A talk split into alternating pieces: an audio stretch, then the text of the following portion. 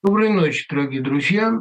А, настаиваю доброй ночи, потому что, в конце концов, пожелание добра актуально для любых самых черных времен. Естественно, первые реакции, первые вопросы, связанные с темой мобилизации. Я получил одно письмо, не буду, естественно, называть никаких авторских исходных данных, Женщина пытается переубедить сына, пытается убедить его уехать, потому что мобилизация ему угрожает, хотя он надеется, что не в первую очередь, но так или иначе. И она уверена, да я думаю, все уверены, что заберут всех. А, и она очень смущена его нежеланием шевелиться, нежеланием убегать. Не хочу бегать, не хочу садиться в тюрьму, и нежелание садиться в тюрьму вполне понятным.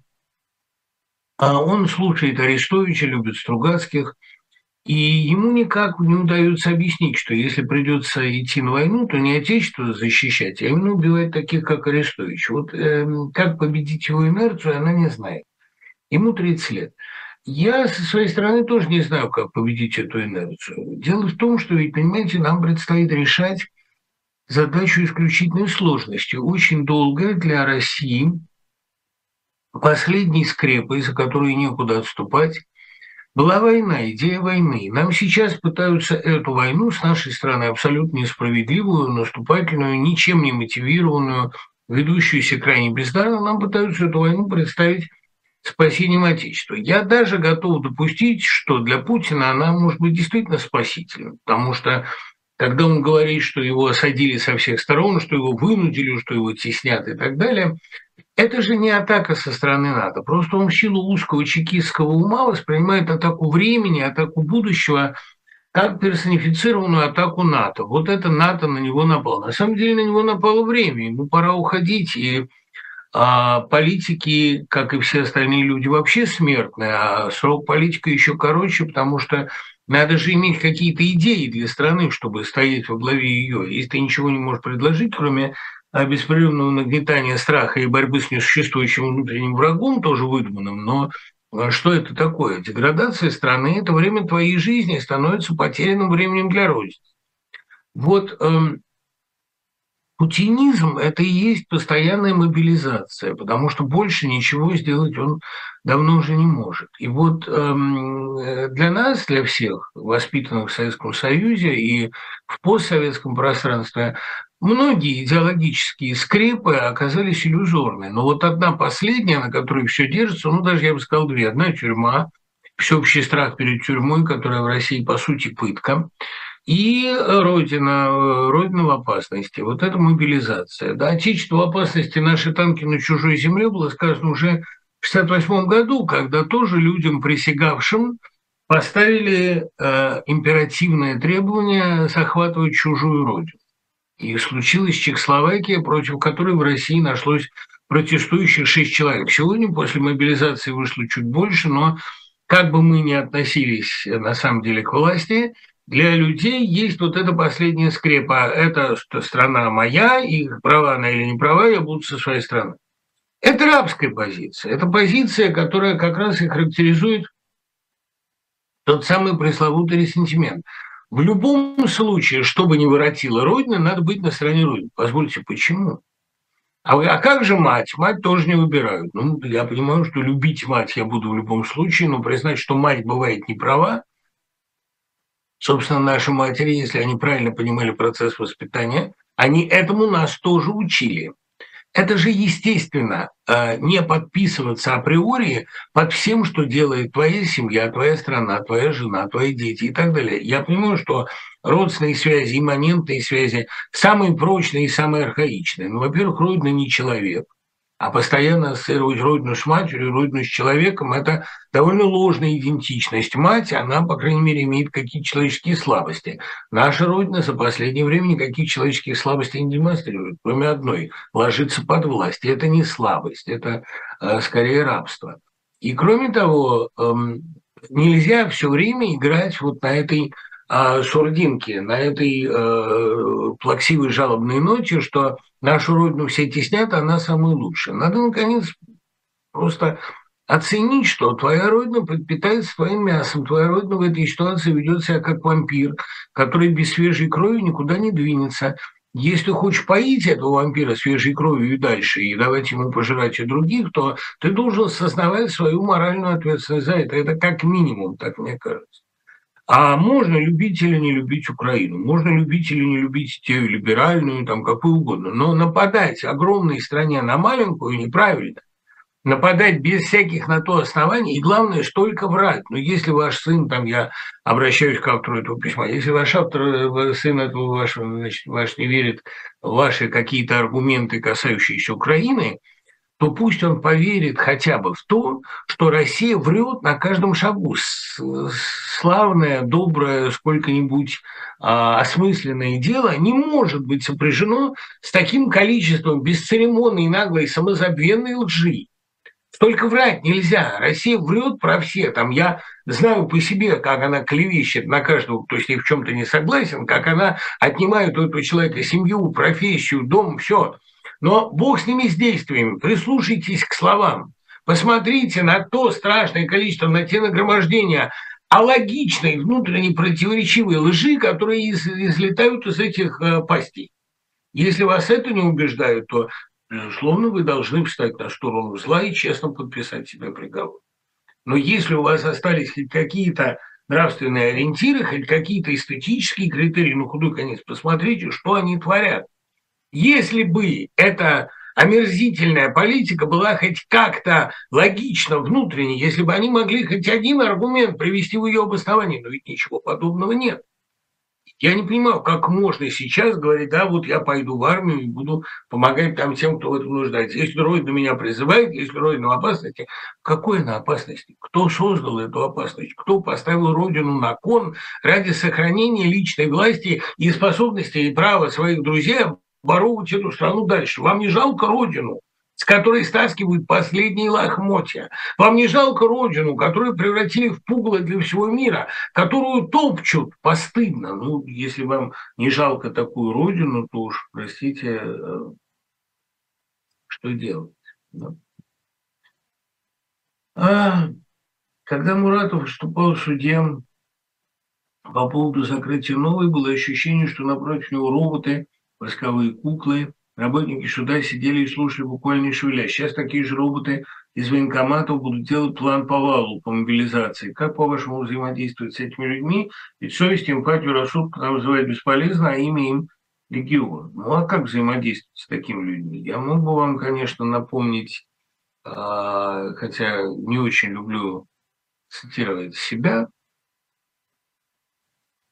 при встрече с чистым злом я несколько робею. Мои полсотни лет смешно уже робить российскому еврею, но аргументов нет. При встрече с чистым злом пейзанину пристало не звать других пейзан, не разводить базар, а сразу бить в хлебало, как Гамлет показал. Гамлет тоже очень долго думал, как ему взаимодействовать с чистым злом. Вот оно перед ним сидит, вот у него слова призрака. Он проверил слова призрака, и теперь за его слова он поручился бы тысячу золотых. Вот перед ним плотный сгусток мяса, Клавдий. Вот если бы этот плотный сгусток мяса растаял, сгинул и зашел росой. Но нерешительность Гамлета стоила ему очень дорого. Он э, убил в результате Полония, Лаэрта, Офелию, свою мать, и собой, как вишенкой на трупе, это увенчал. И только под конец погиб Клавдий, которому он все-таки прирезал со словами «вот тебе твой жемчуг». Так вот, эм, нерешительность Гамлета в этих ситуациях, нежелание убивать одного злодея, обернулась гибелью десятка ни в чем не повинных людей. Хорошо еще он Горацию успел удержать от самоубийства. Следовательно, эм, ну, ну действительно, э, если перед вами сидит чистое зло, которое много раз доказало, что оно чистое зло, которое притворяется вашим, но это какое-то очень странное ваше, потому что оно разоряет ваш дом, убивает ваших детей, убивает ваших друзей, ссорит вас со всем миром. На основании чего вы признаете его своим? А, на основании чего вы медлите? Я не призываю вас, конечно, к массовым убийствам, но кампания гражданского неповиновения – это самое малое и самое простое, что здесь можно сделать. И тут и без моих призывов люди замечательно обходятся. Уже, так сказать, подавляющее большинство а, россиян ответило на мобилизацию единственно верным способом, на мой взгляд. И а, Ничего больше объяснять не надо, никого больше призывать, по-моему, тоже не. Ни о чем не нужно говорить, ничему не следует учить. А в школе проходили Салтыкова-Щедрина про двух генералов, про Пискаря, но я прочитал рождественскую сказку, и она меня просто убила, и соседей. Дело в том, что Салтыков-Щедрин вообще был писателем необычайной глубины, э, точности и силы. Выпускник Пушкинского лицея, начинавший со стихов, а э, озлобленным сатириком он стал после того, как его за невиннейшую повесть «Запутанное дело» отправили в бессрочную ссылку. Поздний Николай, он плодил таких людей, таких лоялистов, скажем так, да, назовем вещи своими именами. Позднее Николаевское время, оно очень было похоже, так называемое мрачное семилетие, на то, что мы переживаем сегодня. А правда, медицина тогда хуже работала, а теперь это десятилетие может обернуться и более долгим временем. Но, правда, знаете, есть у меня такое ощущение, что мой прогноз насчет встречи «Эхо Москвы» а, Нового года и с моим участием, он а, все-таки сбывается на глазах. Я мог колебаться, но сейчас, мне кажется, власть наносит себе все более смертельные раны, и действительно действие все-таки оно равно противодействию. Если вы не верите в исторические законы, верьте в физические. Это а, неизбежный процесс, и он пойдет довольно быстро. Я представляю себе э, развитие событий, вот эту эскалацию войны, как абсолютно самоубийственную. Мне кажется, что в течение двух-трех месяцев а власть в России сделает все возможное с тем, чтобы себя доломать, чтобы развалить собственный трон. Как это конкретно произойдет, я не знаю. Но возвращаясь к проблеме Салтыкова-Щедрина, Салтыков-Щедрин, понимаете, если вас поражают точные совпадения, точные предсказания в его исторических сказках, почему не допустить, что в остальном, в своих религиозных произведениях, как, например, пропала совесть, или в своих реалистических повествованиях, как, например, такое мрачное сардоническое повествование господа Главлева, или в «Убежище Монрепо», или в дневнике провинциала в Петербурге, или в письмах к тетеньке. Почему не допустить, что в этих серьезных и взрослых сочинениях он глупее, чем в сказках. Салтыков-Щедрин – это очень крупный, очень значительный писатель. Его надо читать а, практически все. И особенно уж, конечно, история одного города, из которой выросло большинство антиутопий XX века, и уж, конечно, история одного города в исполнении Маркиса «Сто лет одиночества» стала главным бестселлером латиноамериканской литературы. Макондо – это и есть история одного города, история страны через отдельно взятый населенный пункт. Поэтому а чтение Салтыкова-Щедрина – это занятие в высшей степени душеполезное. Это был человек страдающий, несчастный, трагический, тяжело больной, очень мучительно переживавший сам негативный, мрачный уклон своего творчества. Но ничего не поделаешь, а Э, его желчный ум действительно обнаруживал в России, обнажал в России все ее главные закономерности. И, конечно, Салтыков-Щедрин – это писатель абсолютно того же уровня, что и его великие современники. Он э, всю жизнь проходил с клеймом сатирика, но он был далеко не только сатириком. Только великий психолог мог написать такую фигуру, как Иудушка Головлев, образ абсолютно гоголевской силы, более того, образ продолжающий гоголевского по Муразову, вот этого страшного и лицемера Люцифера, такого люциферианца. Чудовищная фигура Юрушка Головлев, но ведь Муразов еще более чудовищная фигура. Гоголь ее предсказал. Я думаю, что более точного, более аутентичного продолжателя Гоголя, чем Щедрин, у нас просто не было. Иногда кажется, что судьба протеста в России – это блуждание в канале Анджея Вайда. Сейчас я рад, что вышло много людей, настроение бодрое и стойкое, но боюсь снова ошибиться. Что, если нам всем суждено обратно спуститься в канализацию? Понимаете, канализация довольно частый вообще символ протеста. Вспомните блуждание героя по парижской э, канализации в Отвержено, когда муж газеты там вот этот, ходит весь пятый том – Мариус, э, у меня вообще есть такое ощущение, что канализация как место действия, ну, вспомним там третьего человека Карл Рида, а, и Грэма Грина, канализация – это такой символ подсознания. В искусстве наиболее а, наглядный. Туда вытесняется все самое грязное, но вместе с тем это же и главный способ жизнеобеспечения города. Я думаю, что а, канал у Вайды, как и у Высоцкого, проложить, проложить хоть тоннель по дну реки, вот эти каналы, тоннели – это образы внутренних связей рыхлого и неструктурированного общества. Да, какое-то время придется проблуждать в канализации, ничего не поделаешь. Другое дело, что между канализацией... Да, кстати, вспомните «17 мгновений весны», где прячется Кэт в канализации. Другое дело, что между каналами и, это, ну, и поверхностью существуют люки. И эти люки пытаются заасфальтировать сегодня, но сквозь этот асфальт уже пробиваются какие-то подземные силы. Кстати, очень важна роль канализации вот этой метафоры в замечательной поэме Слепаковой «Монумент».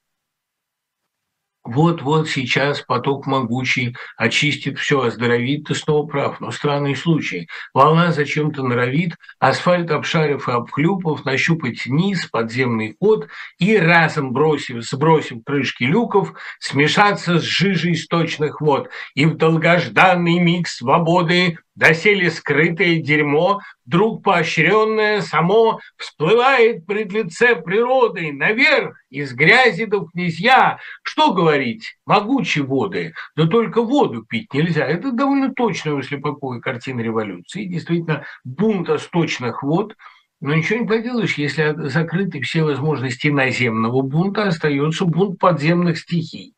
Как это не ужасно. Я, кстати говоря, думаю, что если в России начнется какое-то революционное движение, то оно начнется не по высоким идейным мотивам, типа нельзя воевать с Украиной, нельзя убивать соседа, нельзя большим нападать на маленьких и так далее. Оно начнется опять-таки из личного мотива. Жаль своих детей, жаль своих мужей, ну вот пока не, дойдет до каждого, это то, о чем говорил Солженицын, мы можем понять только ту часть правды, в которую уперлись рылом. А, правда постигается эмпирически, а не теоретически. Ну вот Вознесенский мне много раз говорил, что вообще мотив большинства добрых дел, он обычно низменный. Мотив, например, отваги, борьбы – это мотив тщеславия, да. Мотив благотворительности очень часто тоже или фарисейство, или желание славы. Очень многие люди в 60-е годы, вот люди, которые занимались тогда диссидентством, делали это не потому, что они а, искренне верили в идеалы свободы, а потому что они, раз вступив на путь славы, оказались под объективами миллионов глаз – и перед этими глазами им было стыдно себя вести. Вот Вознесенский тогда замечательно сформулировал. Лучше сделать доброе дело по негативным мотивам, чем наоборот. Лучше из любви к славе накормить голодного или вступиться за несправедливо репрессированного, нежели из любви, там, например, к скромности, к тихушничеству просидеть и промолчать. А я верю в то, что человек из низменных мотивов иногда способен совершить великие дела. Ну, собственно, помните, ты должен сделать добро и зла, учит нас Роберт П. Норрен, потому что больше не из чего. Я так сам не думаю. Но объективная реальность, к сожалению, очень часто наводит именно на такие размышления.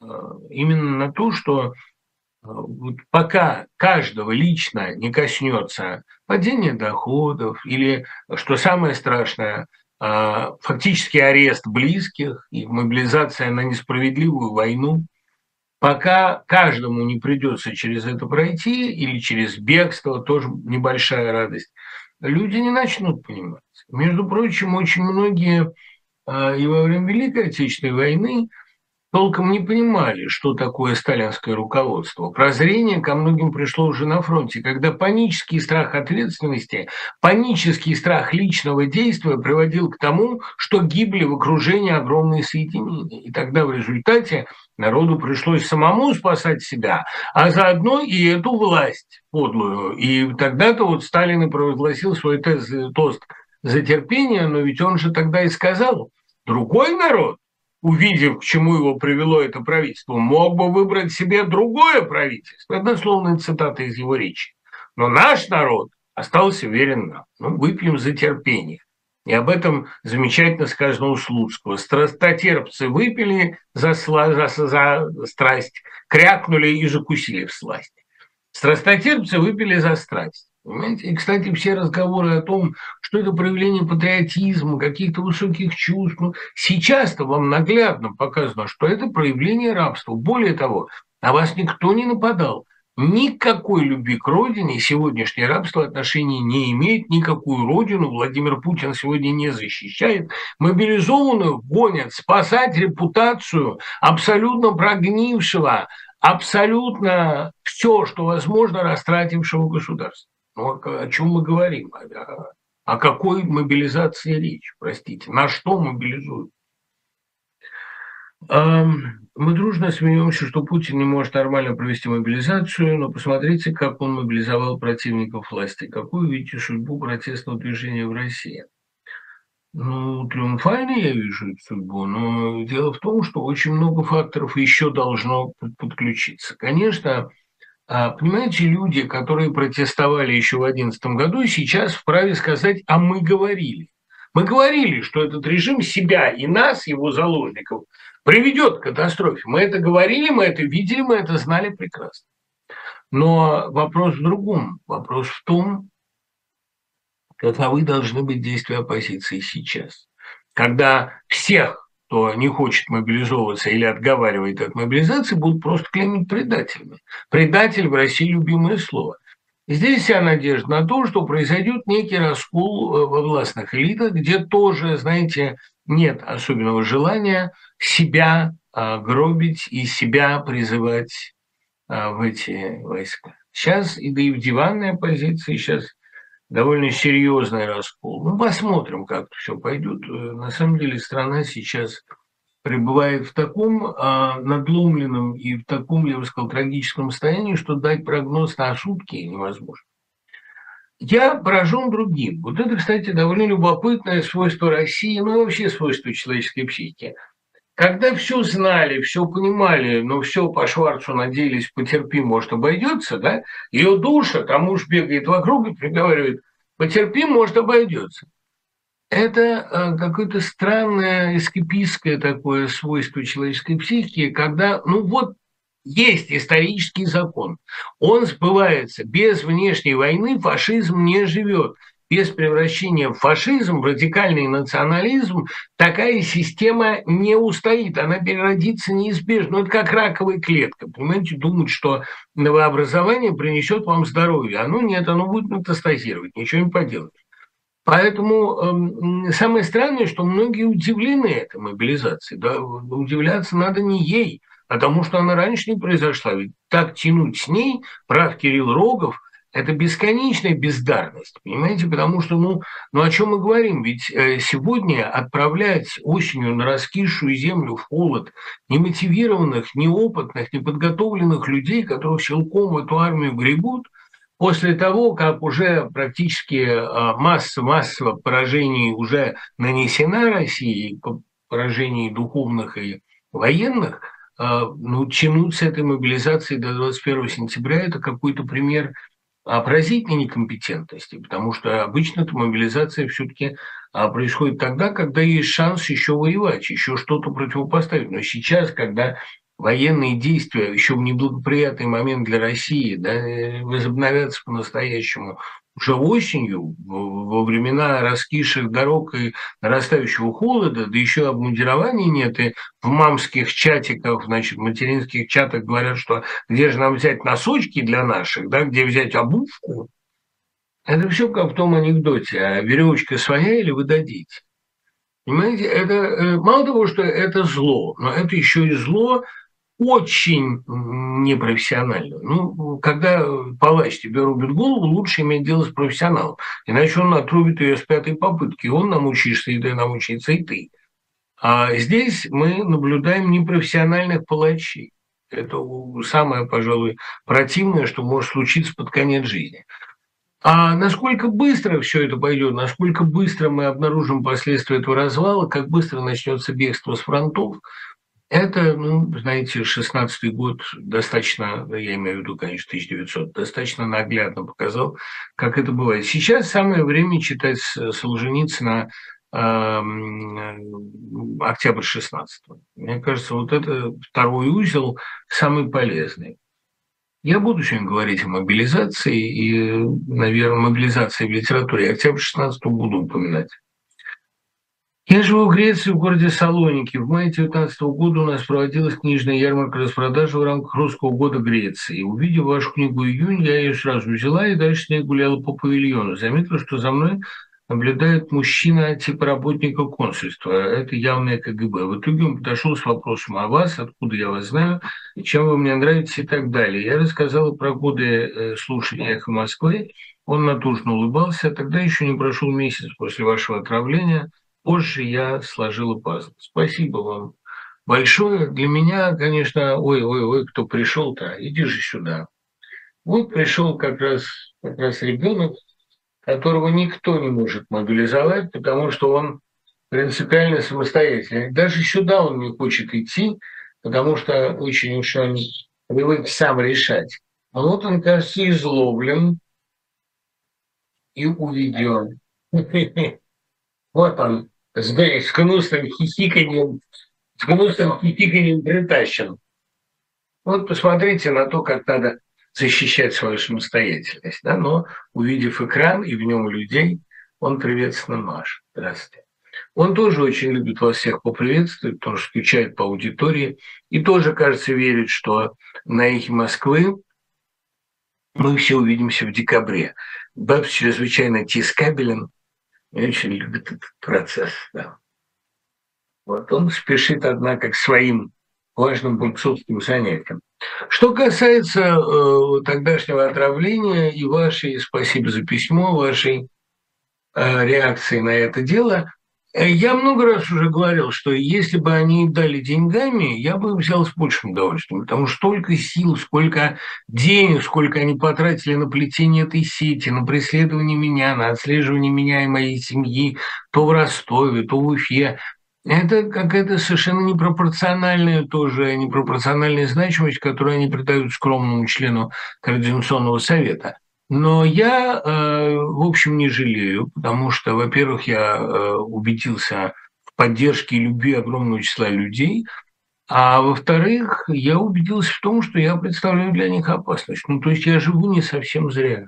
Это очень, очень приятное ощущение.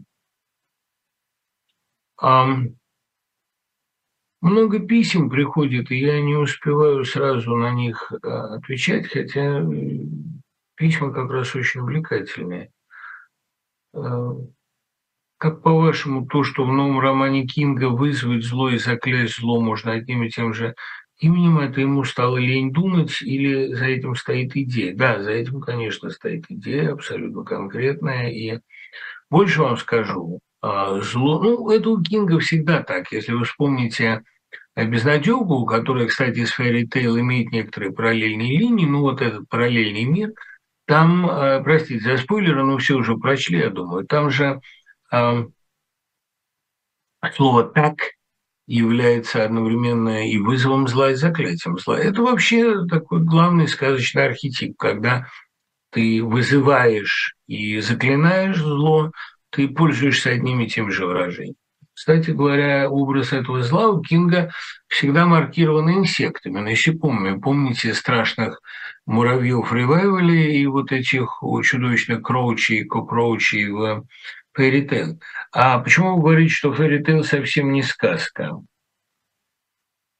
Потому что, э, ну, это скорее притча. Понимаете, это очень реалистическое произведение, но в 17 лет, это именно тот возраст, в котором находится Чарли Рид, а в 17 лет человек вдруг понимает, что помимо его жизни есть еще вот это подсознание, подкорка, канализация, грубо говоря, тот колодец, тот портал, откуда лезут представители зла ну или представители другого мира. И э, тот э, вот старик, с которым все, с которого все начинается, Бодвич, с его болезни и с его, э, с Чарли, заботы о нем, там начинается для него взросление. Это не встреча с другим измерением, это, если угодно, встреча с другим измерением жизни. Это ощущение, что мир не состоит из теплой и уютной поверхности, на которой, конечно, случаются свои трагедии, там, как у него с матерью и отцом, но есть э, бездны. И вот знакомство с этими безднами, собственно, описано в романе. Это надо читать, как уже было сказано в «Аутсайдере», с самого начала как метафору, как притчу. А надо сказать, что, невзирая на чрезвычайно медленное с отступлениями и перестроениями развития действия, а на все эти ретардации кинговские, все-таки надо сказать, что «Фэри Тейл» – это роман очень динамичный. Ничего не сделаешь, очень увлекательный. Я э, Кинга обычно так складывается – читаю в путешествиях. Вот у меня сейчас было большое довольно путешествие по Америке, Калифорния, Детройт, Питтсбург, там разные выступления в рамках нашей конференции «Диссиденты» от э, э и э, прекрасное общение с другими диссидентами, никруганскими, алжирскими, нигерийскими, в общем, масса общих проблем. России сейчас в этом контексте, надо это понимать. Это уже э, проблема третьего мира. И вот в этой поездке моим добрым спутником был а наш Стивен Кинг, которого я от всей души, ребят, поздравляю э, заслуженным 75-летием, прекрасным 75-летием, 75 лет непрерывной души, как сказал бы Цветаев, вчера Кинг отметил этот праздник. Вот тут кто, сражаясь на стороне добра, принес массу, массу пользы. Лем писал смысл посланцев в послании. Но что, если посланцы нам незаметны, и в чем их послание?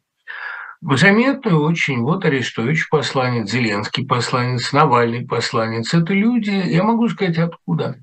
Это люди из того будущего, в котором убеждение значит больше шкура. Вот и все.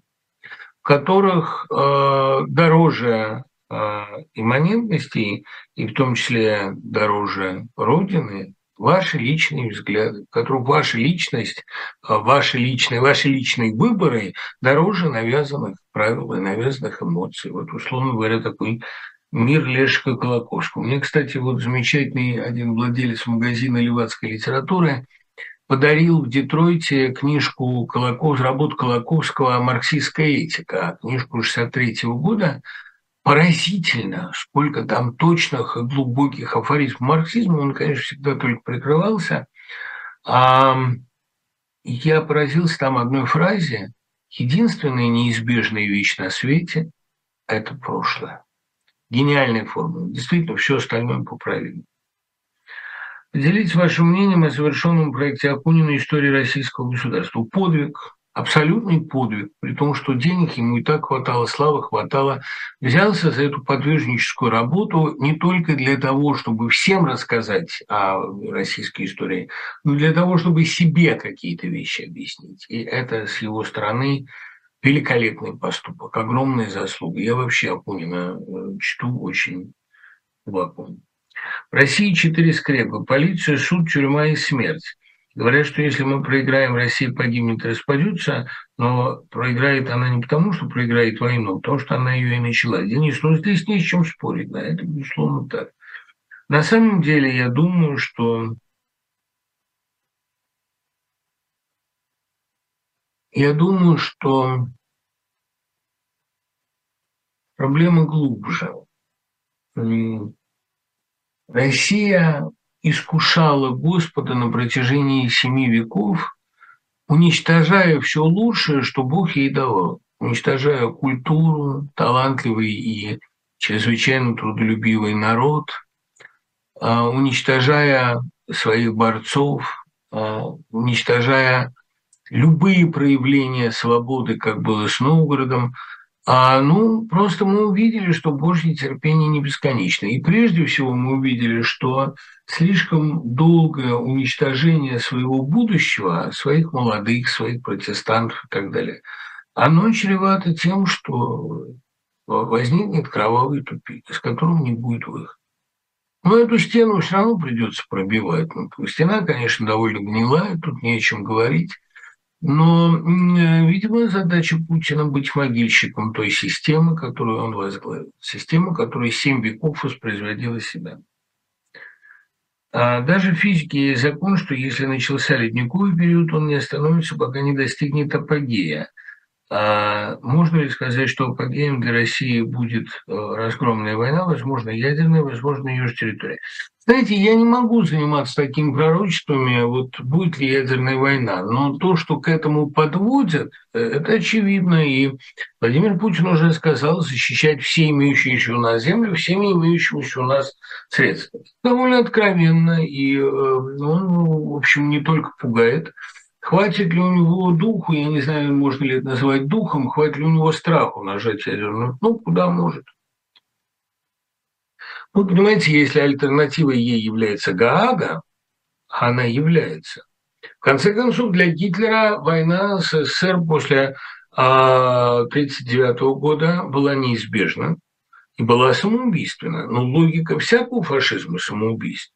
Понимаете, тут а, надеяться на пакты о ненападении или на какие-то договоры с этой властью, договоры с ней не стоят той бумаги, на которой они написаны. Ведь это, понимаете, а многие говорят, как же не одумаются сторонники войны, видя то, что творилось в Буче, видя то, что творилось в Ирпене, а потом уже и в Изюме. Как же эта могила семьи шести человек с двумя стариками, двумя детьми и двумя а, молодыми супругами, как же это никого не разубедит? Поймите, их, может быть, разубедил бы, но им деваться некуда, у них нет альтернативы. Они натворили, наворотили уже столько, что им только идти до конца, или уничтожать мир вместе с собой, или сдаваться. Но сдаваться они не могут, сказал же Маргарита Симонян. Да, есть два варианта. Или мы проиграем, или ядерная война. Вариант мы проиграем, я не верю, мы этого не допустим. Значит, ядерная война. Какое вы видите будущее для всех этих людей? Для цепных псов режима, для его обслуги, которая вела себя еще хуже, чем Путин, потому что э, Путин, по крайней мере, ни перед кем не подлизывался в это время. А они еще и к своей омерзительности, не, не думайте, что я его оправдываю, для меня он сегодня такое законченное воплощение зла, что ни в каких этических категориях это уже оценивать нельзя. Это такой великий грешник, что святые буквы в книге налились кровью. Но поймите, у него не было выбора. Он не мог не объявить мобилизацию, он не мог не начать войну. После отравления Навального он не мог не посадить Навального. У него последовательный путь зла, который сводит эту кривую в точку, в улитку, в улитку самоуничтожения. Тут нет никаких вариантов. И если надо будет нажимать кнопку, конечно, он нажмет кнопку. Другое дело, что, а, наверное, за его поведением сейчас все-таки следят какие-то земные и небесные силы, которые не желают э, из одного маньяка губить все человечество. А был ли у России вариант? Я боюсь, что не было, потому что Россия все свои варианты уничтожила э, в 1985 году, когда пошла по пути распада, а не по пути созидания. Вокруг забирают людей, меня не забирают. Хочу, чтобы меня убил кто-нибудь, но и одновременно какая-то легкость, будто я уже подох. Славин, вот то, что вы написали, это очень Э, важные слова. И вы можете сделать из этого хорошую книгу. Потому что, понимаете, вот эта легкость, как будто ты уже подух, это же самурайская легкость. Э, живи, действуй, как будто ты уже умер, исполнись решимости и действуй. Это нетрудно, пишет Ямамото Цунтома э, в великой книге Хагакура. Мне кажется, вот так и надо действовать. Жить и действовать, как будто уже умер. Вот а, майку я купил в Украине, и главное ощущение от Украины, от двух недель, которые я там провел, было именно это. Мне надо было это почувствовать. Если бы я это не почувствовал, я бы не смог сейчас книгу писать. А книги сейчас в разгаре, потому что э, постоянно прибывают факты. Конечно, я не собираюсь ее заканчивать. Тут э, самое интересное только сейчас как раз и происходит. Но в книге для меня важно было почувствовать. Вот именно это, я, кстати, думаю, что за книгу-то и попал в иноагент. Они ведь там думают, что я за деньги ее пишу, что мне Зеленский ее заказал. Они же не верят, что можно что-то делать для личного интереса. Это, думают, меня спецслужбы вдохновили, разведки. А ведь я с разведками дела не имел, никогда и не собираюсь все неприличные люди начинали в разведке. Так вот, я э, к тому, что в Украине очень важно почувствовать это ощущение, о котором говорит Арестович, применительно к фильму Эйзенштейна э, «Мексиканская симфония» незаконченному. Там, помните, фильм заканчивается по замыслу Эйзенштейна карнавалом смерти, таким праздником смерти. Это карнавальное отношение к ней, а, и Украина же, она непрерывно острит, веселится, празднует, и скорбь погибшим не мешает этому. Наоборот, создается такое симфоническое ощущение жизни. И э, в Украине все живут так, как будто их уже убили, как будто уже держаться не за что, бояться нечего. Ну, за престарелых родственников разве что. Но и то, даже беженцы уже как будто махнули на себя рукой. А уж те, кто сопротивляется, уж те, кто в окопах, или те, кто на информационном фронте, или те, кто в Киеве, а они уже для себя, услышав эту сирену, уже сами себя похоронили. Все, что происходит дальше, жизнь после смерти. Это, да, невероятный волшебный люкс. Ну, знаете, этот, э, этот щелчок, этот скачок внутри себя нужно произвести. У меня была такая попытка заговорить страх смерти, ну, как-то убедить самого себя. Был такой стишок «Марш экклезиастов», который когда-то Успенский и Лазарчук взяли а, в книгу а, названием «Не стоит смущаться души легенды и правы сии далее. Что будет, все было уже, чего мы еще не видали. Нам нечего здесь оставлять, помимо цветов или пташек, нам некого здесь прославлять, помимо учителей наших. Ну а что такое эта жизнь, за что цепляться? А, да, я обернусь, чтобы ее обесценить, уж если на то пошло. Как раз есть ощущение некоторой ее исчерпанности. И действительно сказать себе, да ну ее к черту такую жизнь, мне кажется, в этом есть определенный вызов. Почему светлый фильм «Нежный возраст» сейчас смотришь как трагедию? Да он и был задуман как трагедия. Это возраст о том, как эм, как нежный возраст, романтический возраст страны, как ее надежды, сменяются мрачным и циничным временем 90-х, и как 90-е, по сути дела, губят эту страну, и как люди Э, приходят э, к полному тупику, выходом из которого там им представляется любовь, но любовь тоже довольно иллюзорная. Как раз сценарий э, Соловьевского сына, он был очень, Дима Соловьева, Царство Небесное, он был очень эм, мрачным. Это как раз история о том, как гибнут надежды, как нежность и романтика вот этого возраста сменяются абсолютно царством идиотизма и, я бы сказал, какого-то какой-то мрачной насмешки над происходящим. Мне кажется, да, это была трагическая картина. Правда, это был плохой фильм, слабый. Я тогда об этом написал в статье «Геморрой нашего времени». Но дело в том, что Зои Соловьев не обиделся, потому что слабый фильм иногда бывает лучше хорошего. Вот «Одноклассники» считают слабый фильм, а там в одном кадре больше таланта, чем в десяти картинах талантливых и выдержанных современников. Я как раз считаю, что кино Соловьева оно как бы не зависит от качества. Вот как говорил Ланинский, мне не интересно качество текста, мне интересно состояние художника. В случае с Соловьевым это было так. Вот. Вот. Будет ли подборка рассказов Грина в вашей начитке? Не хватает этого витамина. А я очень хочу начитать. Я бы это сделал, может быть, мне самому придется это уже делать, потому что издательство, которое меня издавало, но оно в Москве, я не хочу его подставлять лишний раз, и не хочу, чтобы они вынуждены были клеить какие-то позорные плашки на свои издания. Я, наверное, сам начитаю Грина, выборку Грина начитаю сам. Я роман закончу, у меня будет свободное время, я это сделаю. Какие рассказы я бы отобрал? Ну, я вчера как раз на семинаре детям говорил, школьникам, ну, не школьникам, а студентам. Эм, я говорил своим студентам корнельским, какие рассказы Грин надо читать в первую очередь. Ну, я думаю, что «Синий каскад Телури», название которого само по себе симфония, «Крысолов», «Серый автомобиль», «Фанданга», трилогию об Амгране – и Петербурге, Петрограде революционных времен. А «Отшельник виноградного мыса», хотя это как рассказ слабо, как жизненная философия прекрасна. А «На облачном берегу», а, «Земля и вода», комендант порта, капитан Дюк, ну, э, Ксения Турпанова, да у него много великих рассказов. Грин весь велик. Понимаете, я никогда не понимал людей, которые к Грину относятся снисходительно. Ну, романтика, ну, фантазия. Грин – великий писатель-психолог. Я сам говорил, я не фантаст, я символист. Великий символист, много пивший, умевший, с помощью, он говорил, мы не, не алкоголики, мы веселые пьяницы. Мы умеем с помощью алкоголя выпускать наружу наши творческие силы. И, конечно, мрачные или не мрачные, иногда совершенно волшебные кошмары и фантазии Грина, Nightmares and Dreamscapes, вот они, конечно, предсказали во многом всю литературу 20 века, и Лавкрафта, и Кинга.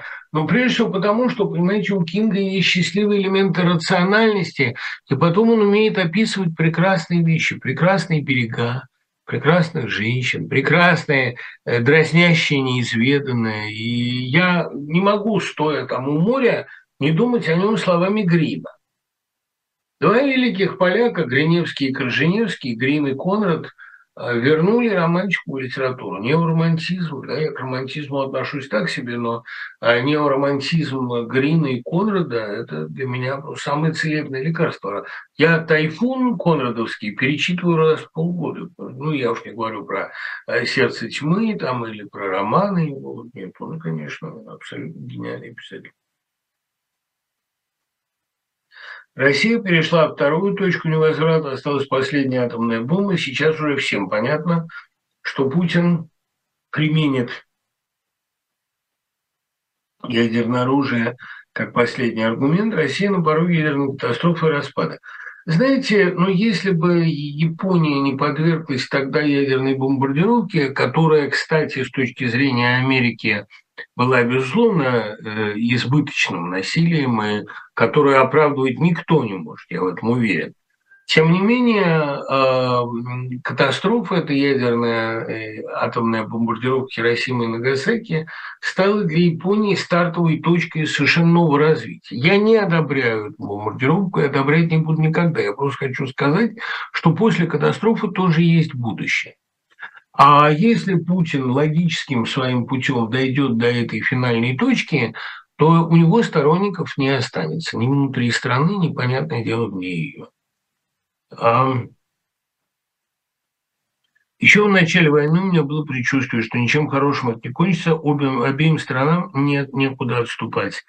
А лишенный власти он и его приспешники окажутся в лучшем случае под судом, у них тоже на кону жизни и свобода. Но тут же еще, понимаете, огромное количество россиян совершенно искренне, на мой взгляд, без всяких оснований, считают, что нет Путина, нет России. А нет России в прежнем виде. Нет России вертикальной России, тоталитарной России, лживой, где гнобят культуру, где уничтожают интеллект, где интеллектуалы востребованы только если они могут бомбу сделать. То есть вот да, такая страна, которая действительно семь веков искушала Господа, такая страна, видимо, больше не будет существовать. Будет существовать другая.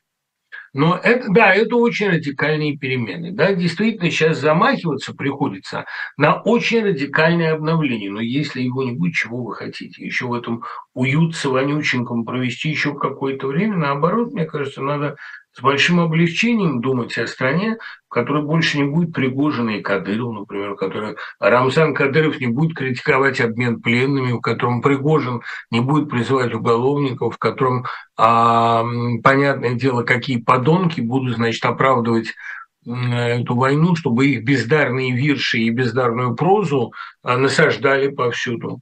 Это один ублюдок тут пишет. Я, я не против того, чтобы были Быков и Улицкая, но пусть будут такие-то и такие-то. Следует перечень из трех чудовищно бездарных авторов. Ну, он, видите ли, не против. Спасибо тебе, дорогой. Тебя забыть спросить. Да? Спросить забыли. Надо ли быть Быкову и Улицкой.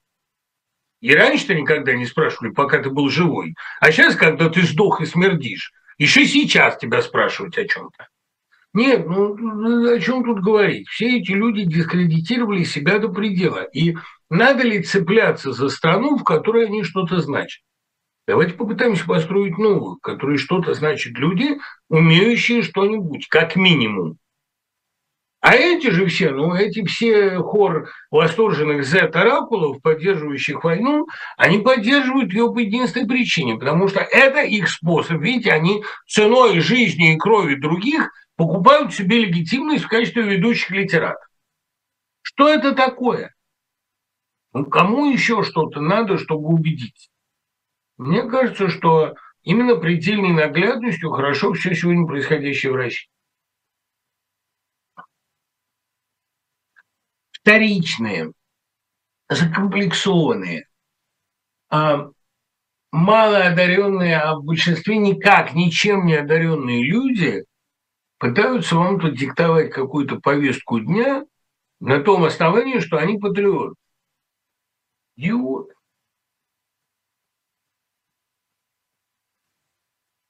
Специально к вашему курсу в Свободном университете, да, завтра мы его начинаем, Сталин в мировой литературе, читаю «Детей Арбата». Не кажутся ли вам люди 20-х и 30-х годов при всех их достоинствах немного наивными и плоскими? Главный герой Саша начинает заглядывать в себя только после ареста, а его мать перестает говорить штампами и приобретает некоторую национальную глубину только тогда, когда теряет сына. Каких людей породит революция в России, если, конечно, произойдет?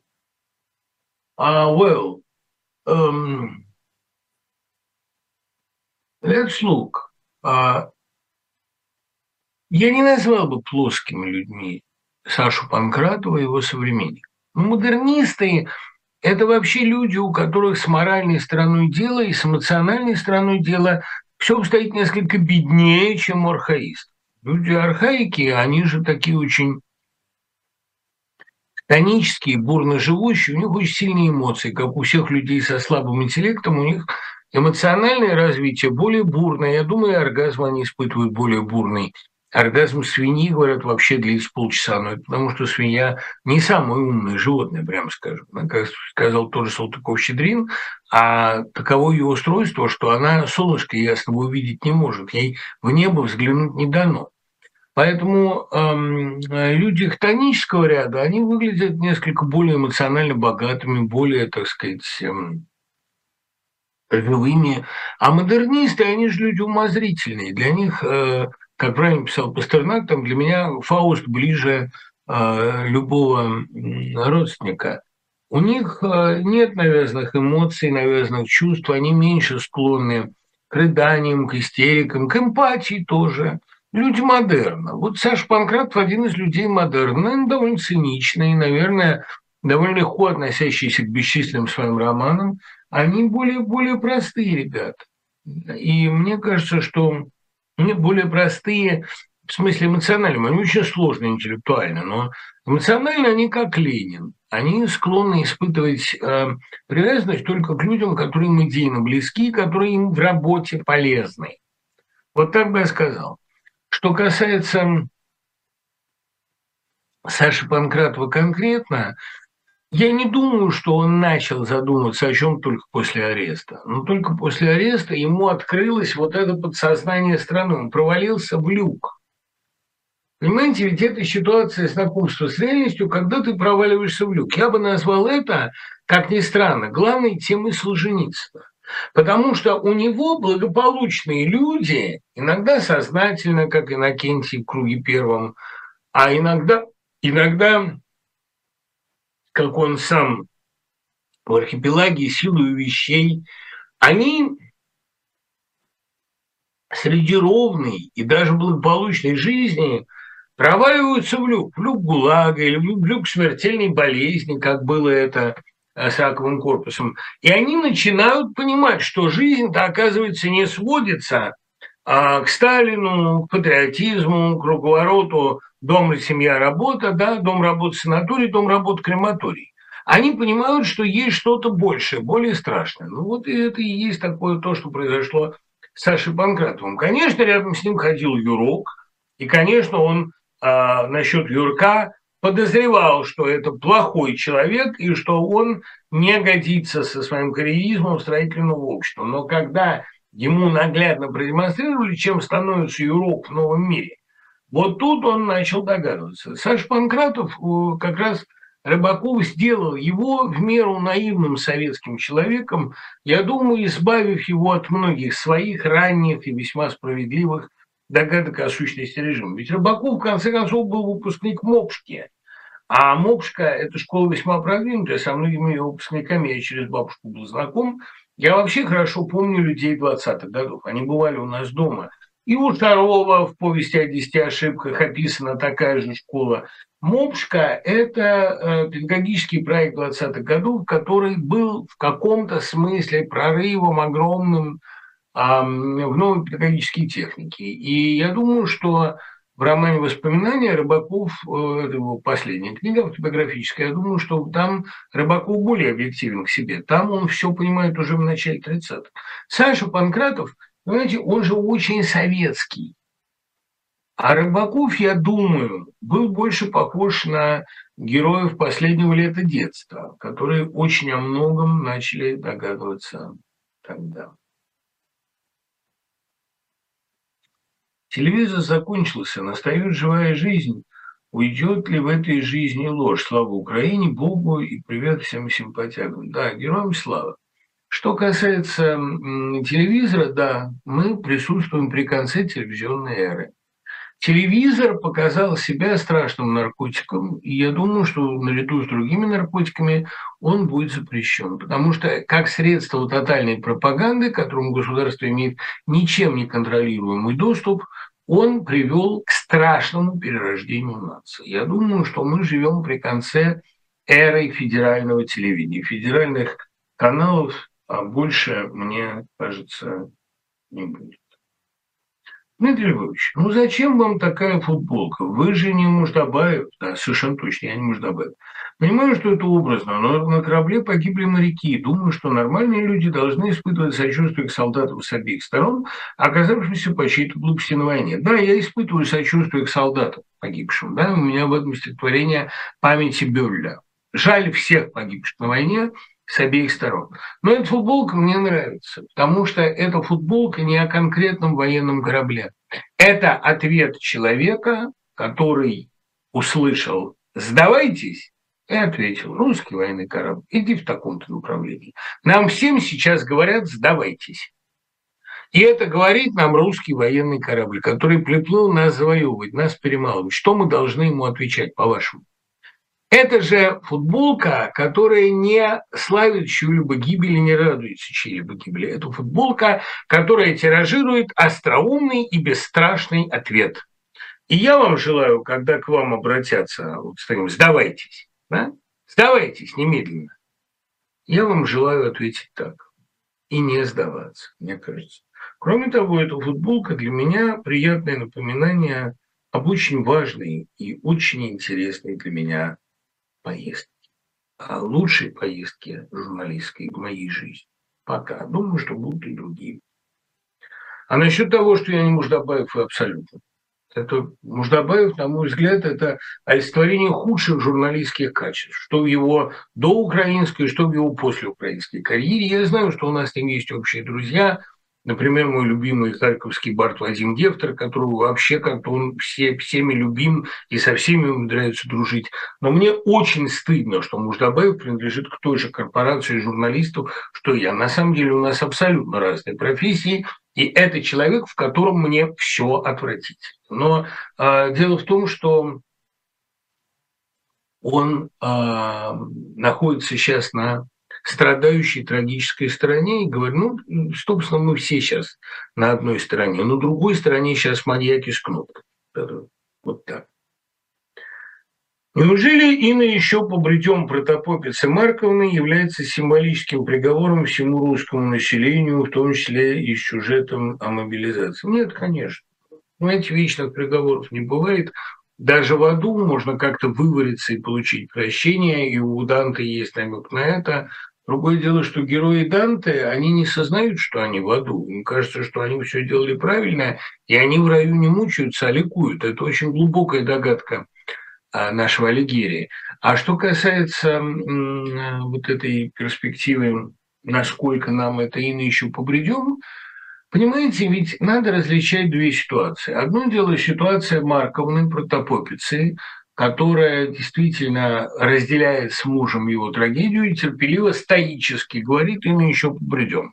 Совсем другое дело – это когда э, стоицизм оборачивается рабской покорностью. Такого стоицизма я не люблю и не одобряю. И постоянно радостно говорить, что да, не жили хорошо, не надо и начинать, вот давайте вечно продолжать этот кошмар, э, не вижу никакого достоинства в страдании. Если оно неизбежно, его надо переносить, но призывать его и одобрять его не вижу ни малейшего смысла и не, не, не понимаю. Что же это за частичная мобилизация, когда в Кемерово в одном из техникумов забрали аж 13 преподавателей? Она не частичная, понимаете, частичной мобилизации не бывает, как уже написано одного замечательного автора, свою левую ногу на фронт не пошлешь. А подскажите, какую литературу читать в окопах? Знаете, в окопах не до чтения. В окопах вам может пригодиться то, что вы помните наизусть. И поэтому огромная роль э, поэзии, огромная роль стихов в окопах. Стихи хорошо запоминаются. Вот у нас сейчас, кстати, была э, такая встреча большая по Зуму украинских бардов, некоторые из них в Израиле, некоторые в Харькове, некоторые в Одессе. Гефтер, организатор этой встречи, Рыженко, они в Днепре. И, по-моему, да, и они меня позвали почитать стихи. Я жутко благодарен, на самом деле, потому что для меня такая это честь. И вот там Рыженко почитал несколько стихов Али Хайтлина. Она сама не могла э, выступить, у нее времени нет сегодня я поразился тому, как вырос этот поэт. Аля Кудряшева тогда еще, она всегда была замечательным поэтом, но сейчас это просто поэт огромный. Ее творческий подвиг, ее почти ежедневные стихи, среди которых, ну, абсолютные шедевры, да, вот там, что умерло вместе с Наташей и так далее – это, это просто небывалый, тексты небывалой силы. Да, иногда она пережимает, иногда она тоже коленом выбивает из читателя слезу, но она настоящий поэт, огромный поэт. И я вот послушал это и убедился, что война – это всегда время стихов. Не на прозу, ну, иногда драматургии, как самый тоже оперативный жанр, но на прозу времени нет, и проза пишется с временной дистанцией. Преодолеть беспомощность, замкнутость – а и какое-то ощущение безвыходности, ну, замкнутость в себе, можно единственным путем стихи. И сейчас пишется очень много превосходных стихов. А с той стороны, кстати, превосходных стихов не появляется, и это еще одно нагляднейшее доказательство того, что Бог шеем уметит. Все попытки написать мобилизационные стихи или как-то заклеймить уехавших, они выходят на уровне ну, карикатур Бориса Ефимова да, в сравнении с кукрыниксами. Это просто полное ничтожество какое-то. Я думаю, сознательно. Я думаю, что это люди, которые, ну, как бы стараются довести свое падение до абсолюта. А, естественно, стремиться к чистоте, говорил постоянно. Я думаю, что вот стихи Али Хайтлиной – это оправдание всего поколения. Ей 35, а она не скрывает возраста, это оправдание всего поколения. Это лучшее, что ее поколение сделала за время войны.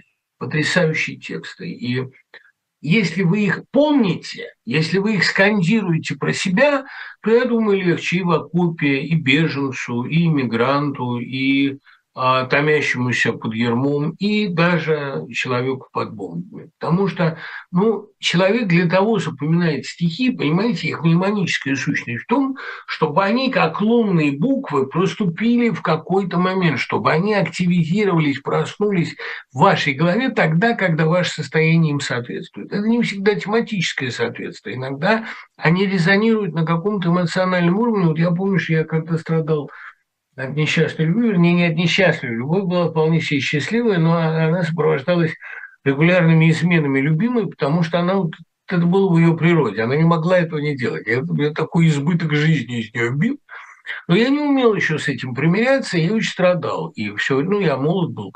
И все время мне приходили в голову стихи Заболоцкого «Этой рощи березовой, вдалеке от страданий, бедные колеблются розовые, не мигающие утренние светы, где прозрачные лавины льются листья с высоких ветвей. Вспомни, Волга, песню пустынную, песню жизни моей». Стихи не о том, но уровень страданий в них заложенный, он во мне просыпался и был для меня целителем. Или там старая актриса того же Болоцкого.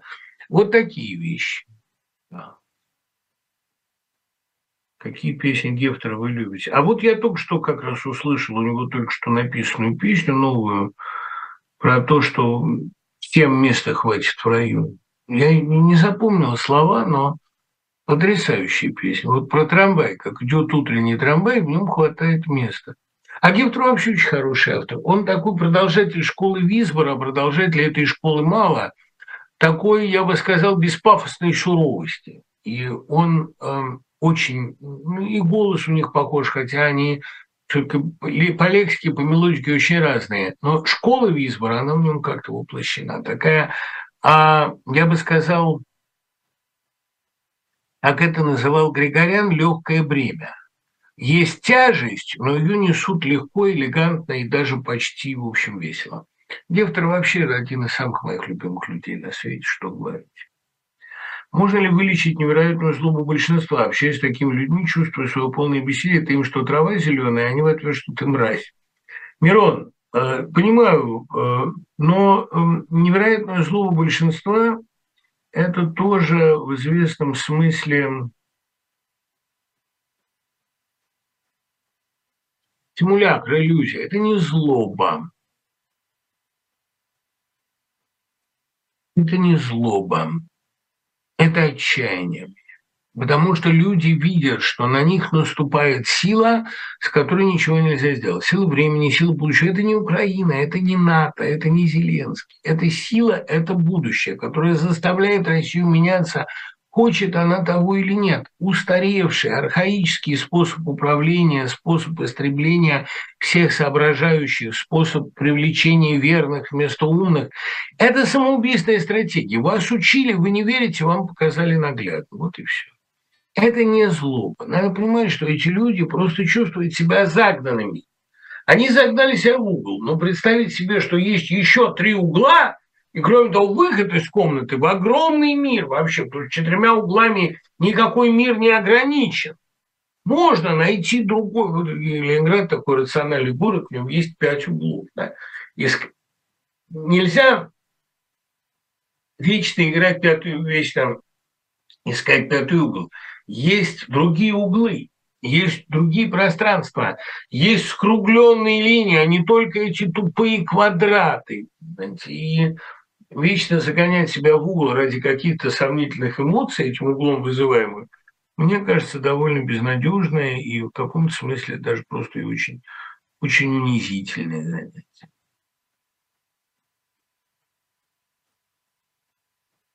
Вы сказали, что писатель должен публично демонстрировать опасность некоторых заблуждений. Какие заблуждения демонстрировали вы? Можно ли утверждать это про идею фаустианства и профессионализма как нравственного критерия? Кажется, вы избавились от него, написал «Истребитель». Да, Илья, спасибо. Вы очень правильно все поняли. А, «Истребитель», всякий мой роман был аутотерапией. Это борьба с соблазном. X – борьба с соблазном бинарности и некоторый пролегамент к интиму, потому что ну, я чувствую в себе нескольких личностей, и мне нравится с ними, но я прекрасно понимаю, что они а, могут выйти из-под моего контроля, и что будет тогда? Вот такая история. А в орфографии были известные заблуждения. Там, между прочим, в эпиграфе к оправданию сказано «Я очень люблю царственную пышность». Вся вот трилогия была борьбой с имперским соблазном. Меня тогда заносило, ну, правда, как я теперь понимаю, в основном, чтобы полюбоваться, чтобы набрать материалов, меня заносило и в антилиберальную среду, делал я газету «Консерватор». Э, там были люди не глупые, но люди страшно озлобленные. Мне надо было уже тогда, конечно, понимаете, я довольно быстро понял, что злоба в них сильнее ума. И э, опыт работы в консерваторе был полезен. Мне Лосев тогда сказал, что это вас занесло каким-то монстром из Достоевского. Да, но я посмотрел на них и написал ЖД. Мне многое стало понятно. То есть я ЖД и раньше придумал, но мне стало понятно, как эти люди работают. Тень персонажей, Гуров, Плоскорылов, губернатор. Это все я насмотрелся тогда, и мне это очень было полезно и увлекательно. Это интересное было время. А другое дело, что вот это заблуждение, антилиберальное э, заблуждение, которых так много в орфографии, Ну, что поделать. Орфография во многих отношениях романа ситуации в НТВ. Но там же все сказано, что будет. Да? Там сказано, что во времена таких противостояний революционных убеждений иметь нельзя, потому что твои убеждения будут немедленно использованы во зло.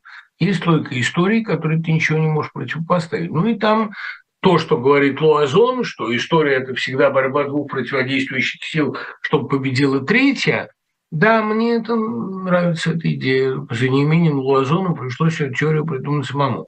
У меня было такое мнение, что если нравственные критерии подвергаются смещению, если нравственные критерии не работают, то, видимо, придется искать критерии другого порядка, прежде всего, профессиональные. Потому что мы не знаем, что хорошо и что плохо, но что профессионально и непрофессионально мы знаем.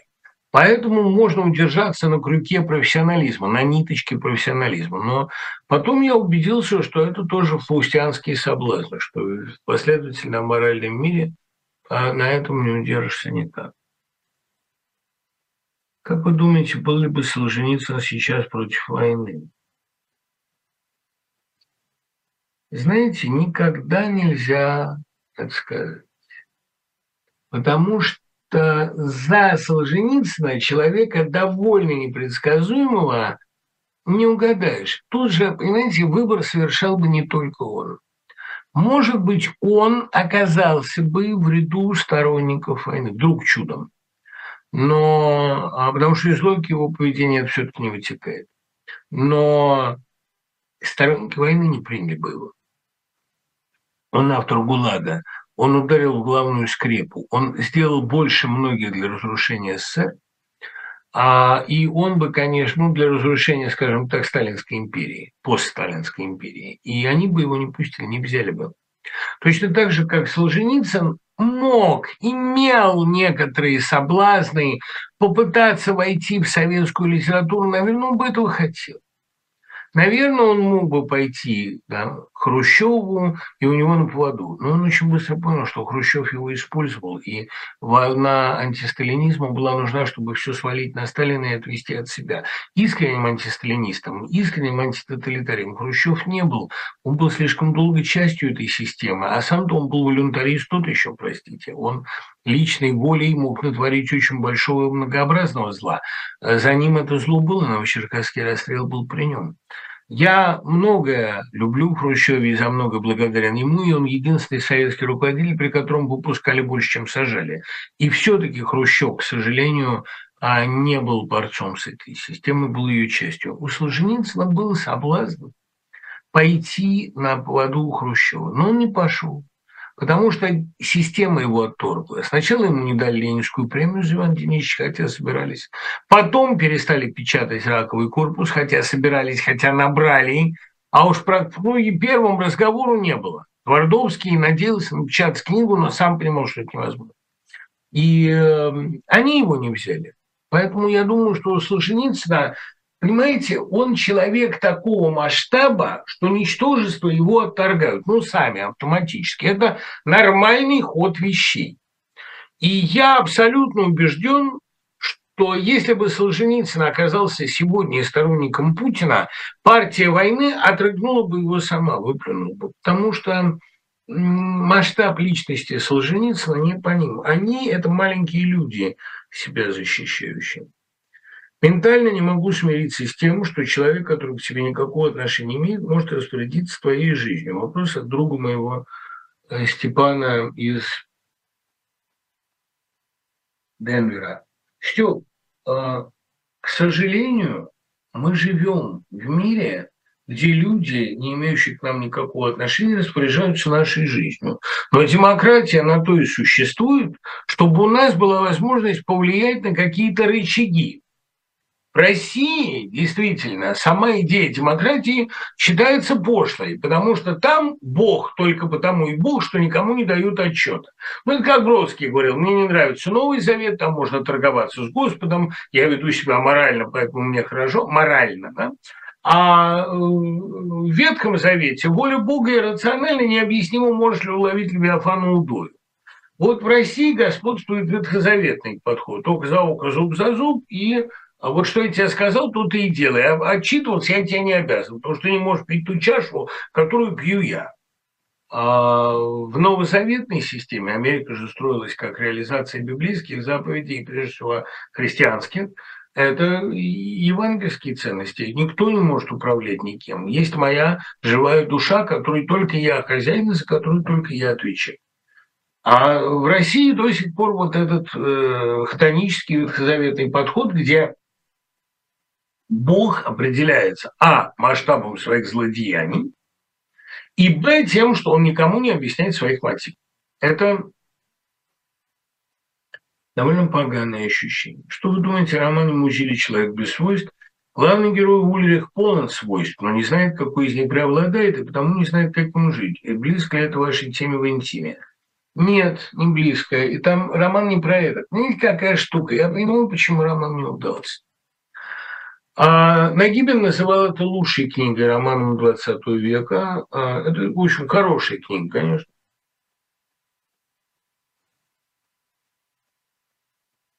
И я вам скажу больше, хорошая книга не обязана быть удачной. Даже и великая не обязана быть неудачей, потому что иная творческая неудача более показательна, чем такой законченный, можно сказать, идеальный эксперимент. Наверное, попытки по, Финига, по по Финигану, попытка с негодными средствами. Наверное, это неудачный роман, но это великий роман, который а, задал пути развития прозы мировой, ну, на уровне сюжета, на очень много лет вперед. Попытка написать роман, как говорил Кубатиев, царство небесное, на ночном языке. А роман Музиля разрывается между двумя историями. Одна история главного героя, его любви, его профессиональной реализации, его рефлексии, а вторая история, гораздо более занимающая автора, это история Какании, вот этой страны, в которую угадывается Австро-Венгерская империя. Что было важнее для Музиля, личный или политический смысл романа, на мой взгляд, политический, безусловно. Дело в том, что Какания, она же гибла в силу исторических неустранимых предпосылок. Ее гибель – это исторически неупразднимая, а непоправимая трагедия. И человек без свойств не виноват, что его жизнь не складывается, но он живет в умирающей империи, поэтому у него ничего не получается. Человек без свойств – это вообще история о том, как личные достоинства, личные страсти, личные способности побеждаются волной страшного общественного развития, страшным гибнущим а, нагромождением вот этих бюрократических и военных учреждений. Катание – главный герой романа, вот в чем, собственно, проблема. И а, какос, да, дурной, отвратительный. Мне кажется, вот этот греческий корень названия страны важен. И поскольку роман колеблется на грани между политическим памфлетом и экзистенциальным исследованием, ну вот э, духовные смуты воспитанника Чорлиса, да, там ранний-ранний Музиль, ранняя австро-венгерская проза, это было, да, великая проза закончена, она могла быть закончена. Я помню, если я не путаю ничего. Потому что вот уж чего мне меньше всего хочется, так это тиражировать ошибки.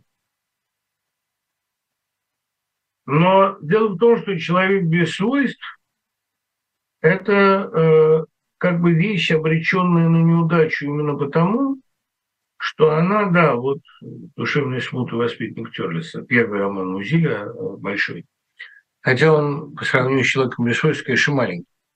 А Музиль не мог определиться – как мне кажется, что он пишет и о чем он пишет. Э, логика истории, высшая логика войны, как называл это Блок, входит в логику частной жизни, и главный герой совершенно не виноват, потому что он без. Кроме того, и в стиле романа наблюдаются две струи, которые не сходятся, не образуют симфонического третьего.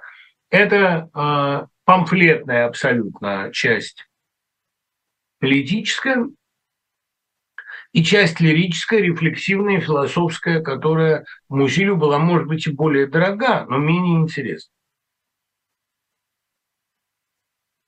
А, наверное, неприятную вещь скажу, но между двумя мировыми войнами нельзя написать великий роман.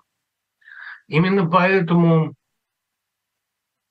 э, в последние годы российская проза не порождала ничего великого, потому что откровения, обобщения, которые требовались от писателя, были слишком радикальны, слишком значительные. А страшно было.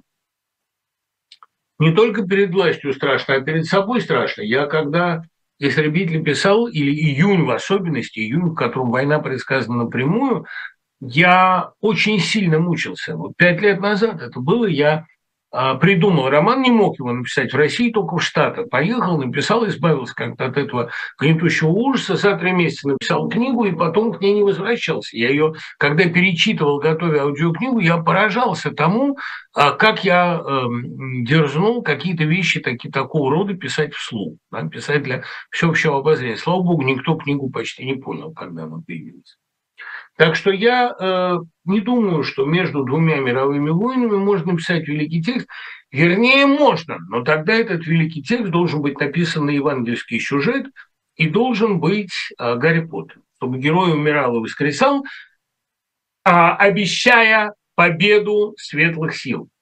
Как э, христианство появилось между античностью и просвещением в темные времена, обещая возвращение гуманистическим временам, когда а, христианство встретилось с античностью, возникло возрождение. Вот мы живем в преддверии возрождения, которое неизбежно после темных веков, но для этого а, много чего, много чего должно произойти. Музиль писал «Человека без свойств» тогда, когда будущее было темно, и в темноте этого будущего он увяз. Я вообще думаю, что тогда хорошо писал один Перуц. И то он писал и так, потому что Ну и Шолохов, который сделал своей темой бесконечную гражданскую войну, но уже второй роман у него не получится. Происходящее в Украине, писал Солженицын, составляет мою постоянную горечь и боль. Да, горечь и боль, конечно, но дело в том, что его а, горечь выражалась, как часто бывает у людей действия, в требованиях конкретных действий. А политические действия конкретные, понимаете, Солженицын же тоже – а как писатель-пророк, а он и был писателем-пророком, он а, все-таки был очень политизирован. И если Томас Манн, например, поиграв с национализмом, поставил на себе рискованный эксперимент и вовремя остановился, мне кажется, Солженицын не остановился. Ему хотелось быть двигателем мировой политики. И здесь он за писательские свои пределы, за пределы писательских полномочий выходил, и на этом сильно терял. Был ли Солженицын могучим э, художником, был ли он сильным писателем? Да, безусловно. Он был великим писателем, может быть, таким а, масштаба ну, Шолоховского, то и уж точно. Потому что в «Красном колесе» я не беру сейчас в круге первым, это все-таки вещь во многом молодая, э, нащупывающая только возможности жанра. Но в «Красном колесе» великолепной художественно-документальной хроники, где ранний Солженицын художественный встречается с Солженицыным зрелым, Солженицыным публицистом времен ГУЛАГа, художественным исследователем, там есть гениальные страницы. Особенно во втором узле. Октябрь 16 это, по-моему, а, просто великая книга, в котором действительно ужас этой катастрофы и, если угодно, а, неизбежность, морок этой катастрофы просто сочится со страниц, особенно те главы, которые посвящены ставке императорской семье. Он многое почувствовал. Но опять-таки а, некоторая художественная несбалансированность этой вещи проистекает, как мне кажется, из того, но я могу быть здесь неправ, проистекает из того, что у Солженицына концепция настолько радикально поменялась, что он нового отношения к революции так и не выработал. Понимаете, ну ведь, да, он начал как Р-17, начал «люби революцию», а постепенно он пришел к полному ее отрицанию. Но успокоиться на фигуре Столыпина, которая представлялась ему на это время идеальным государственником, это тоже очень сомнительный ход. И мне кажется, что это ошибка большая авторская, потому что он тоже остановился перед самыми радикальными выводами. Он сумел разрушить миф Сталина, сумел разрушить миф Ленина, а перед российской государственностью как таковой он замер в недоумении, потому что альтернативы этой государственности, либеральные идеи, представлялись ему, видимо, слишком или мелкими, или пошлыми, или э, как-то органически были ему не близки.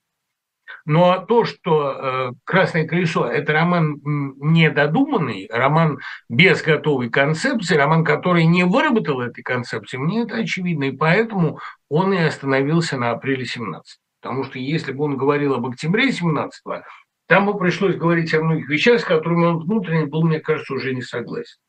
И его понимание Ленина как чистого прагматика, как такого падающего камня, как гения борьбы при полном отсутствии какой-то человеческой составляющей, был, по-моему, узким. И Ленин в Цюрихе, правильно совершенно пишет Жалбурский, что это автопортрет. А Ленин был фигурой более сложной, мне так кажется. Хотя это... Ну и Дмитриевна признает, что автопортретные черты есть в Ленине в Цюрихе. Это то, с чем он сам в себе не был согласен, боролся.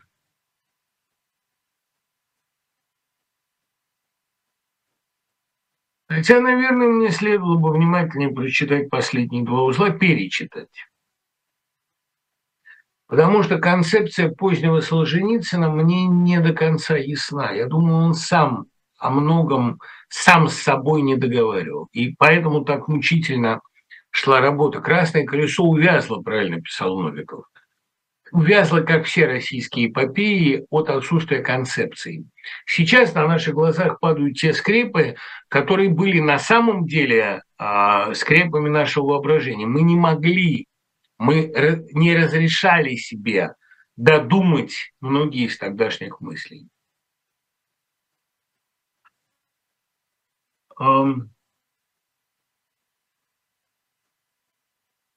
Главные виновники войны Михалков и Проханов. Нет, что, конечно, нет. Эта власть не прислушивается к идеологам. Она их использует иногда. Но глубоко их понимать, чувствовать нет, конечно. И я не думаю, что э, художников надо в чем-то обвинять. Художник просто заметнее. У Проханова, у Михалкова много вин, и, так сказать, любоваться я там не вижу чем. Но я вижу и трагедию их тоже, конечно. За границей нам поможет. Но сначала мы сами, а потом и она поможет, конечно. Только для этого, понимаете, она нас не освободит. Потому что насильственные действия здесь никому не помогут. А за границей нам поможет в том смысле, что, может быть, когда мы одумаемся, когда мы попытаемся прийти к какой-то новой России – она нам в очередной раз поверит, как было в 90-е. Но никакой надежды на то, что за граница за нас будет что-то решать, уверяю вас, нет.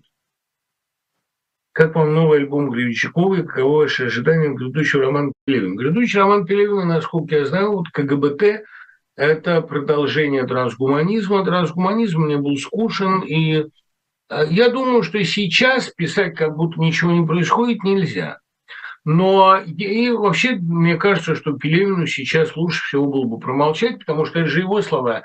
Писателю не писать иногда важнее, чем писать, говорил он во время своей затянувшей исторической паузы второй половины 90-х и начала нулевых. Я считаю, что Сейчас промолчать надо просто потому, в художественном смысле, что художественное осмысление происходящего требует времени. Эпоха должна смениться. Пелевин гениально хоронит ушедшие эпохи, а сейчас она еще не ушла. Может быть, для него она уже закончилась, не знаю.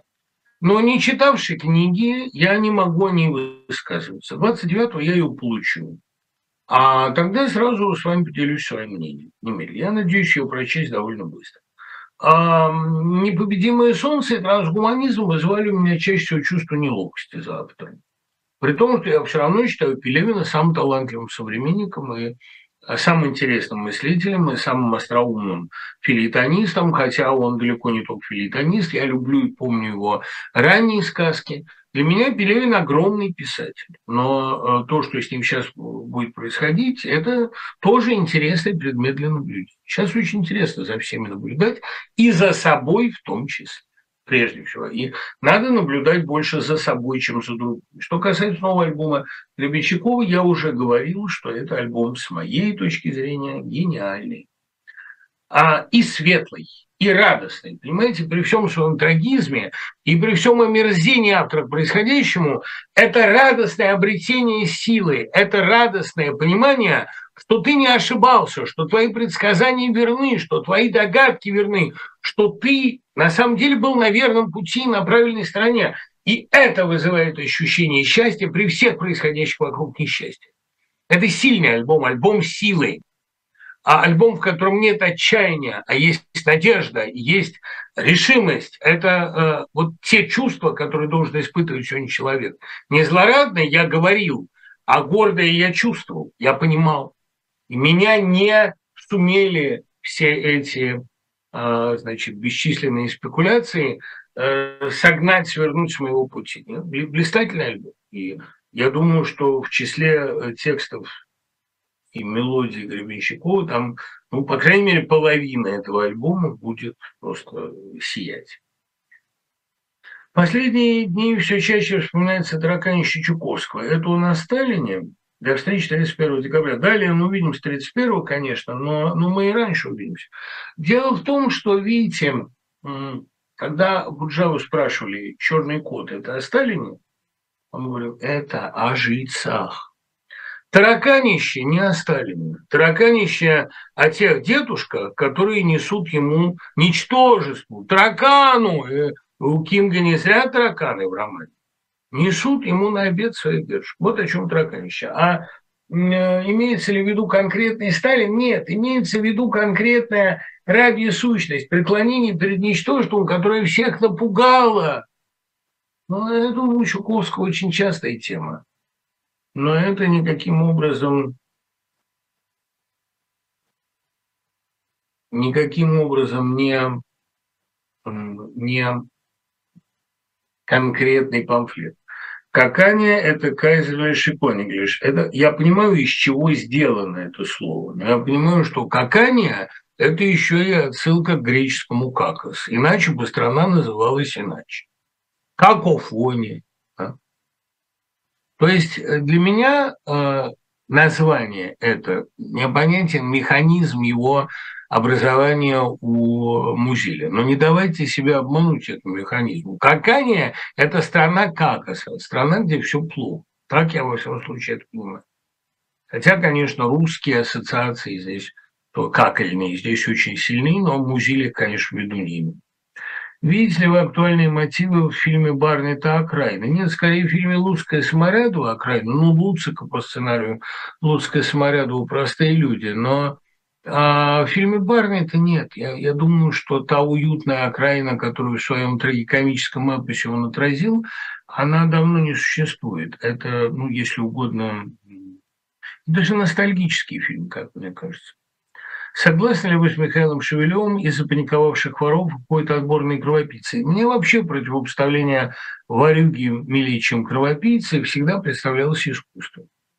Кровопийцы а, в некотором смысле гораздо, а, так сказать, наивнее и проще варю.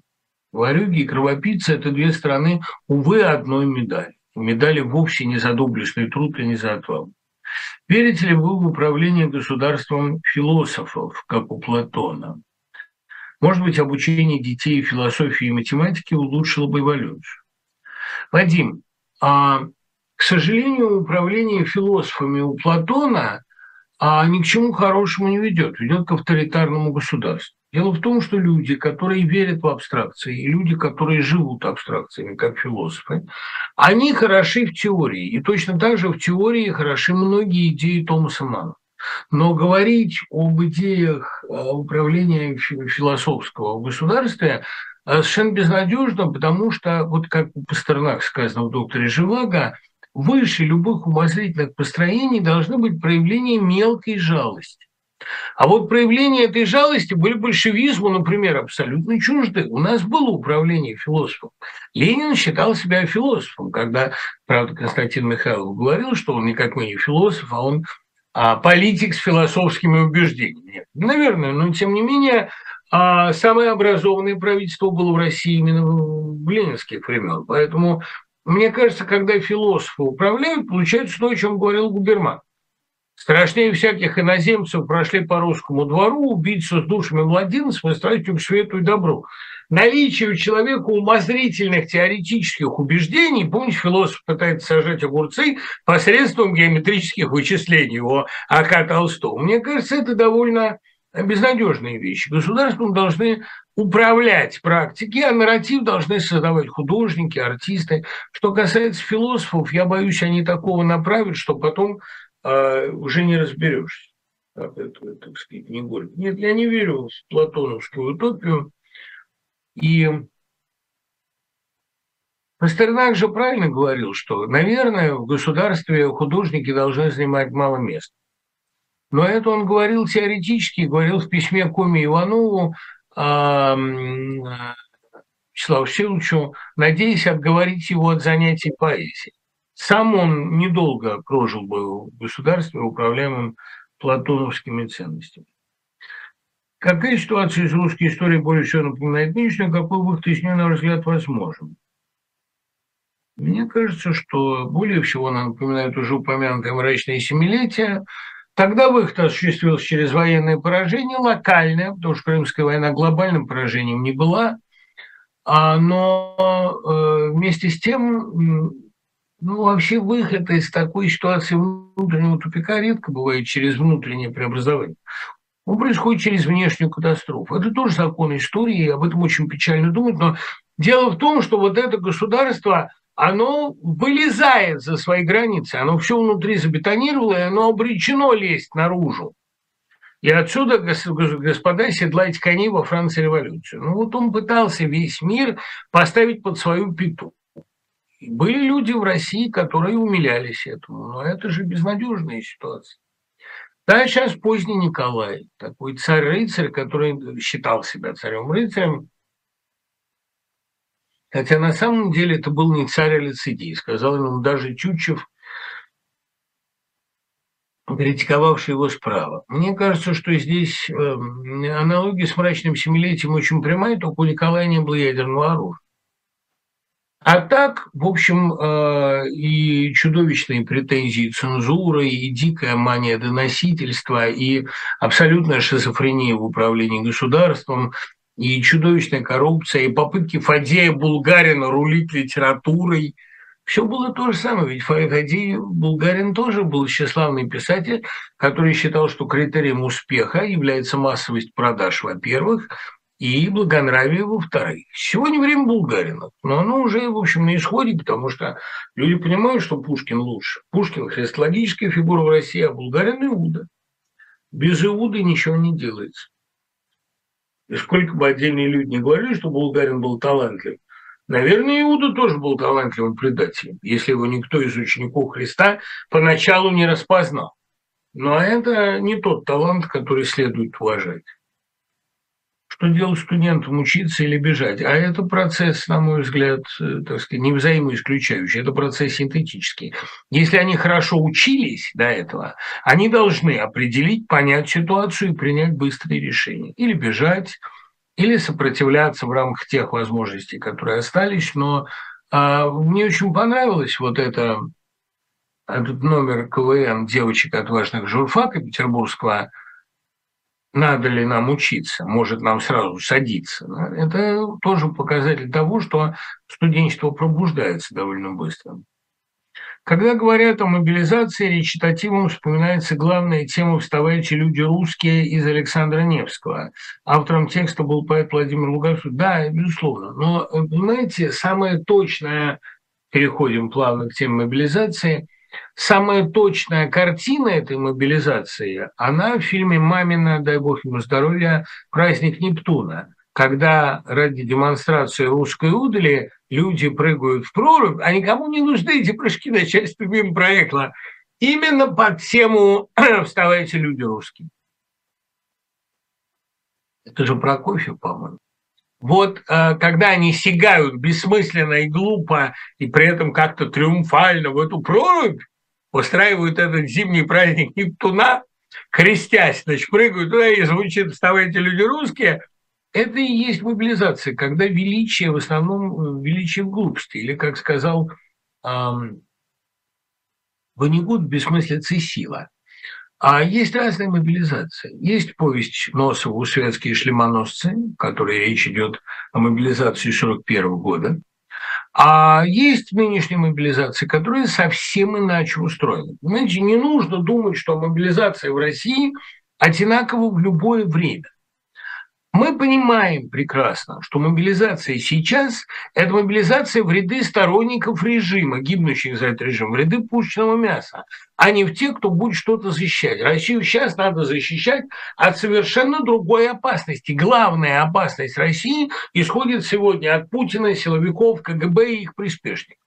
Это опасность, это раковая опухоль, которая съедает страну. И защищать эту раковую опухоль никак не связано с патриотизмом. Наоборот, патриотом сегодня будет тот, кто скажет «нет» этим людям. И главным критерием здесь является именно то, что они все время врут. Правое дело, за правое дело Роман Гроссмана, правое дело абсолютно исключает какую-либо возможность лжи. Военная пропаганда врет всегда, нигде так не врут, как на войне. Но здесь не только военная пропаганда, здесь тотальное бетонирование публичного пространства, исчезновение всех сколько-нибудь внятных критериев истины, полное попрание практики, попрание всего, попрание здравого смысла прежде всего. И, конечно, а, война в том ее виде, в каком мы сейчас наблюдаем, война абсолютно несправедливая и зверская по методам, она не является абсолютно никаким проявлением ни любви к родине, ни заботы о ней. Вот что касается мобилизации, а, я, помнится, открывал э, всегда книгу на той странице, которая точно соответствовала моим состояниям. Я э, перед армией открыл Горького какую-то из русских сказок, а может еще что-то из такой сатирической публицистики на словах. Там призывается в армию мужик, и видно, что для него это не мобилизация, а какая-то ликвидация жизни. А мобилизация в России имеет троякий аспект. Мобилизация первая, и тут нечего много говорить, потому что это очевидно, там, где Родина действительно в опасности. И вот об этом лучше всего рассказал Виктор Некрасов, потому что это не тупое следование уставу, это не тупое проявление покорности и страха, это вообще не рабство. Это мобилизация профессионалов, умных людей. Вот, слушайте, пришел идиотский вопрос почему Вероника Долина поддерживает войну. Долину у нас две. Есть Лариса и есть Вероника. Долина Вероника даже не однофамилица. Она никогда не поддерживала войну, никогда не будет ее поддерживать. Вероника Долина – один из самых порядочных людей, которых я знаю, и ее дети в этом ей прямо наследуют. А Лариса Долина, она джазовая певица, когда-то очень хорошая. А впоследствии прославилась песней «Погода в доме» она э, никаких идеологических принципов не имеет, она поддерживает, наверное, потому что ей кажется, что ее аудитория за этот счет увеличивается. Не знаю, почему Лариса Дольна так себя ведет, не знаю. Но это проблема ее совести. Вы мне Веронику не трогаете. Вероника Дольна один из моих любимых поэтов и а, бардов, хотя она не любит это слово, и один из самых дорогих для меня людей. Поэтому никогда она никакую войну не поддерживала, о чем вы говорите. Она гениальный поэт, музыкант и переводчик. А что касается Ларисы Долиной, то это, ну да, ну у всех у нас есть однофамильцы. Я помню, я к Василию Владимировичу Быкову приехал, мы с ним, значит, довольно неплохо посидели в Минске, и книжечку я у него с автографом забрал, один из самых дорогих для меня автографов. И я ему говорю, Василий Владимирович, ну как же это здорово, что мы с вами Быковы. Наверное, эта фамилия обозначает какое-то упрямство, сопротивление внутренним силам. Говорит, Дим, я тоже так думаю. И мне тоже приятно, что вы мой однофамилец пока донос а, на меня не подписал Александр Быков, который косит под ветерана, ветераном не являясь, и он требовал ко мне репрессий и поддерживал Лукашенко. Так что, понимаете, фамилия, ну, приятно эту фамилию носить, но а, разные Быковы-то бывают. Понимаете, бывает Роман Антонович, бывает Василий Владимирович, бывает Леонид Быков, а А бывают у нас, к сожалению, и фамилия это разные бывают однофамильцы. Ну и у Долины есть, да, Дали, Долина. Вот, как Навел Матвеева иронически говорил, объявляя песню Долины, сейчас будет песня про Долину. Нет, это, конечно, Долина, Долина – это даже не однофамильцы, ничего общего. Так вот, возвращаясь к теме мобилизации. Одна мобилизация советская, мобилизация во время Второй мировой, Великой Отечественной, но Некрасов подчеркивал, и это очень важно, что непокорность, непослушание начальству выиграла эту войну, что люди должны были прежде всего нравственно отмобилизоваться, отмобилизовать в себе профессионалов, и тогда они смогли победить. Помните, там происходит даже суд солдат над командиром за то, что командир отдал жестокое, неправильное по отношению к солдатам совершенно нерациональные решения. И э, вопреки военной субординации и дисциплине люди выполнили это решение, но потом его осудили.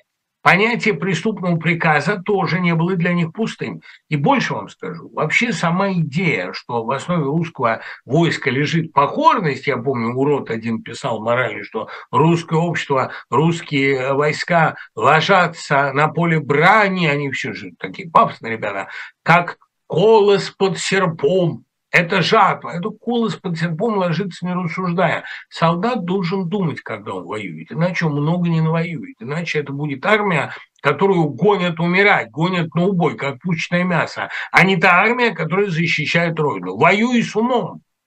А, причем не в смысле воюй против ума, а воюй, применяя ум. И вот здесь, мне кажется, первая и главная особенность русской мобилизации – это мобилизация в себе всех своих лучших качеств и навыков. Говорить, что главным качеством воина является готовность умереть, умереть много ума не надо. Нужно, наоборот, мыслить. И поэтому правильней настоящей военной прозе, такой, как на войне, как на войне Курочкина, или в такой, как Сашка Кондратьева, или в такой, как жена приехала Симонова, на первый план выступает мобилизация лучших э, качеств в себе. Это вот первое. Первая мобилизация, мобилизация, которая отражена а, в советской литературе о войне, потому что в правдивой, честно написанной и, кстати, на личном опыте литературе о войне все время подчеркивалась разница между 41 и уже 42 годом. 41 год – это год, когда рабская покорность начальству показала свою чудовищную изнанку. Нельзя выиграть на покорности. А в книге э, Никулина о войне а Николая Никулина, там э, очень жестко подчеркнуто, что именно эта рабская покорность на самом деле и привела к такому количеству жертв.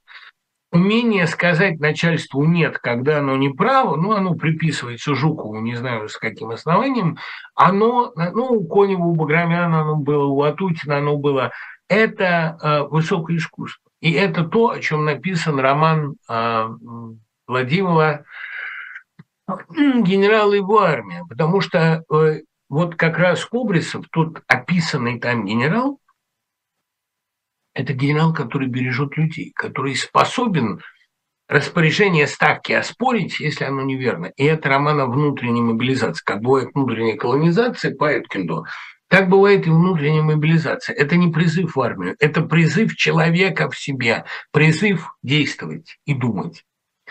Вторая волна описания мобилизации – это в русских романах о Первой мировой войне. Надо сказать, что о Первой мировой войне в России написано очень мало. Вторая мировая война ее решительным образом заслонила. А почему мало написано? А понятно. А потому что а, для революционера естественно переводить войну империалистическую, войну гражданскую. Для него естественно требовать, чтобы власть начала с себя, условно говоря, чтобы она сначала дома навела порядок, а потом влезала в войны. Но это противоречило патриотическому духу. Как же можно быть патриотом и желать поражения своей стране? Поэтому уже при Сталине писать о Первой мировой войне было как-то не востребовано, как-то нежелательно, или надо было не писать, как Всеволод Вишневский – который весь говорил только о бездарности царского командования и об интуитивном патриотизме русского солдата. Он все равно защищает родину, неважно, право командования или нет. О Первой мировой войне а, есть наметки у Алексея Н. Толстого в «Сестрах», но и там мобилизация, ну, она показана с достаточной иронией. Там военный корреспондент, вот я недавно начитывал «Хождение по мукам», едет э, военный корреспондент в деревню, а ему говорят, да чего, ребятам интересно посмотреть, хоть жизнь увидят, да и кормить там будут получше, чем у нас там. Война э, для значительной части российского населения была а, не только продолжением угнетения, но и некоторой паузой в угнетении, потому что солдат понимает, что от него все-таки хоть что-то зависит. Родина попросила его о помощи. И э, как это у Евгения Лукина, ты же скажешь, защитите, и придется защищать. Это э, ситуация, когда солдат на секунду понимает, что от него что-то зависит. Поэтому мобилизация вызывала сначала, в первый момент, волну даже какой-то всенародной радости, даже волну энтузиазма. Но ну, в 2014 году, потому что в 2015 уже очень быстро стало понятно, что и война это окопная, и начальство неразумное и гонят в бой без разбора, и нет никому дела до начальства, то есть э, до солдата. Настоящий командир, который бы о солдате думал, был очень большой редкостью в то время. И сколько я могу судить, литература о Первой мировой войне в России, во всяком случае в России советской, она не приветствовалась. Потому что сначала, ну, кстати говоря, как записки Вересаева о японской войне, она показывала тупое непонимание, тупое, просто тупую загнанность этого солдата, который идет воевать и не понимает, за что он воюет. Наверное, самая жесткая, самая правдивая книга русской армии – это «Купринский поединок». В советской армии эту книгу на руки в библиотеках не выдавали во всяком случае у нас, а у нас была еще вполне либеральная демократическая часть. У нас эту книгу прятали. Вообще Куприна изымали из армейских библиотек поединок, потому что там все узнавали в один-один. И шагистику, и муштру, и избиение, и презрение солдат к офицерам и наоборот, и чудовищное отношение к этим же солдатам со стороны младших офицеров. Они их понимают, они им даже сочувствуют, как Ромашов понимает несчастного Хлебникова, но они ничего сделать не могут. И они вынуждены лупить их по мордасам, но один раз там Ромашов его пожалел. А ведь на самом деле это армия, которая реально не понимает, за что она воюет. Знамя есть священная хиругва, которая, которая... Они не понимают тех слов, которые они говорят. Тупая уставщина, тупое вбивание устав, тупое царство постоянного насилия. Кстати говоря, у Толстого в «Войне и мире» тоже есть это, потому что вот капитан Тушин, который бережет солдат, который с солдатами коротко, который их понимает, это вызывает непонимание у начальства. И большинство, кстати говоря, высших военачальников, они до солдат вообще не доходят. Вот Толстой, делая Кутузова максимально обаятельным, показывает его как бы через голову других командиров, обращающихся непосредственно к народу. И Суворов считался народным командиром, хотя тоже, я думаю, это во многом миф. Но, тем не менее, он солдата берет. Ничего от этого в армии Николаевских времен Николая I не осталось. И именно поэтому декабристы – это бунт именно военных, которые не хотят быть винтиками, понимаете, которые не терпят того, что у солдата выбирают, вырывают усы вместе с губой, то, с чего э, начались бунты начала 20-х годов. Это то, что для декабристов было наиболее нетерпимо. Мобилизация как тупой вал мяса, который катится на фронт – это и у Золя в «Человеке-звере», и у Вересаева в «Цаписко-японской войне» совершенно одинаково. Это люди, которые не понимают, за что они воюют. Ну и, наконец, есть мобилизация третьего рода, которая в российской литературе пока не описана никак, но она будет ее главной темой через год-другой. Понимаете, для того, чтобы начать действовать, надо себя мобилизовать, надо получить какую-то внутреннюю повестку. Воевать придется все равно. У верблюда два горба, потому что жизнь – борьба. Надо просто понять, на какой ты стороне воюешь. Воюешь ли ты на стороне здравого смысла, гуманизма и правды, или ты воюешь на стороне царька э, такого Кощейки, который борется исключительно за бесконечное сохранение своей власти и за право своих приспешников э, воровать и царство при полной бездарности, при полном отсутствии каких-либо перспектив. Без этой внутренней мобилизации ничего не произойдет. У нас демобилизация произошла очень глубокая. Произошел тотальный дембель всей страны. Огромное количество людей решило, что оно может убегать от истории бесконечно долго. Но история – это тоже мобилизующая сила. В какой-то момент надо выходить на площади, выходить на митинги, защищать себя и своих. Уверяю вас, для того, чтобы защищать своих детей от принудительного загреба их в армию и от кровожадной власти, тоже нужна мобилизация. И вот этой внутренней мобилизации нам всем сегодня очень сильно не хватает. Все говорили о том, что летняя Москва ходит в рестораны, как будто ничего не происходит. Ездит в отпуска, ездит в Крым, как будто ничего не происходит. Ну и вообще ведет себя так, будто война их еще не коснулась. Мобилизация необходима, потому что если вы не мобилизуете себя, они мобилизуют вас. Вот это все, что надо понимать. Мы живем в военное время, а военное время не располагает к пацифизму. И я понимаю, что вообще пацифизм – это самая надежная, самая мирная и самая гуманная позиция. Но надо понимать другое. Если вы сейчас не мобилизуете себя, ну, любую форму сопротивления, пассивную, активную, неважно, будет это бегство, будет это уличный протест, неважно. Может быть, прав Невзоров, что уличный протест – это тоже форма самоубийства сейчас. Не знаю. Но я знаю одно. Если сегодня не начать защищать себя, они вас сожрут. Приводите ко мне своих дедушек, я сейчас их за ужином скушаю. А, к сожалению, дело дошло до той стадии, когда любая пассивность, любое умолчание – это сочувствие стороне сильного. Посмотрите, как отмобилизовалась вся Украина, когда надо было защищать не страну, дело не в стране, защищать свободу, защищать принцип, защищать то представление о себе, которое позволяет себя уважать. Мне кажется, пришло время себя уважать. На этой ноте простимся на неделю. Желаю вам мужества, счастья и безопасности.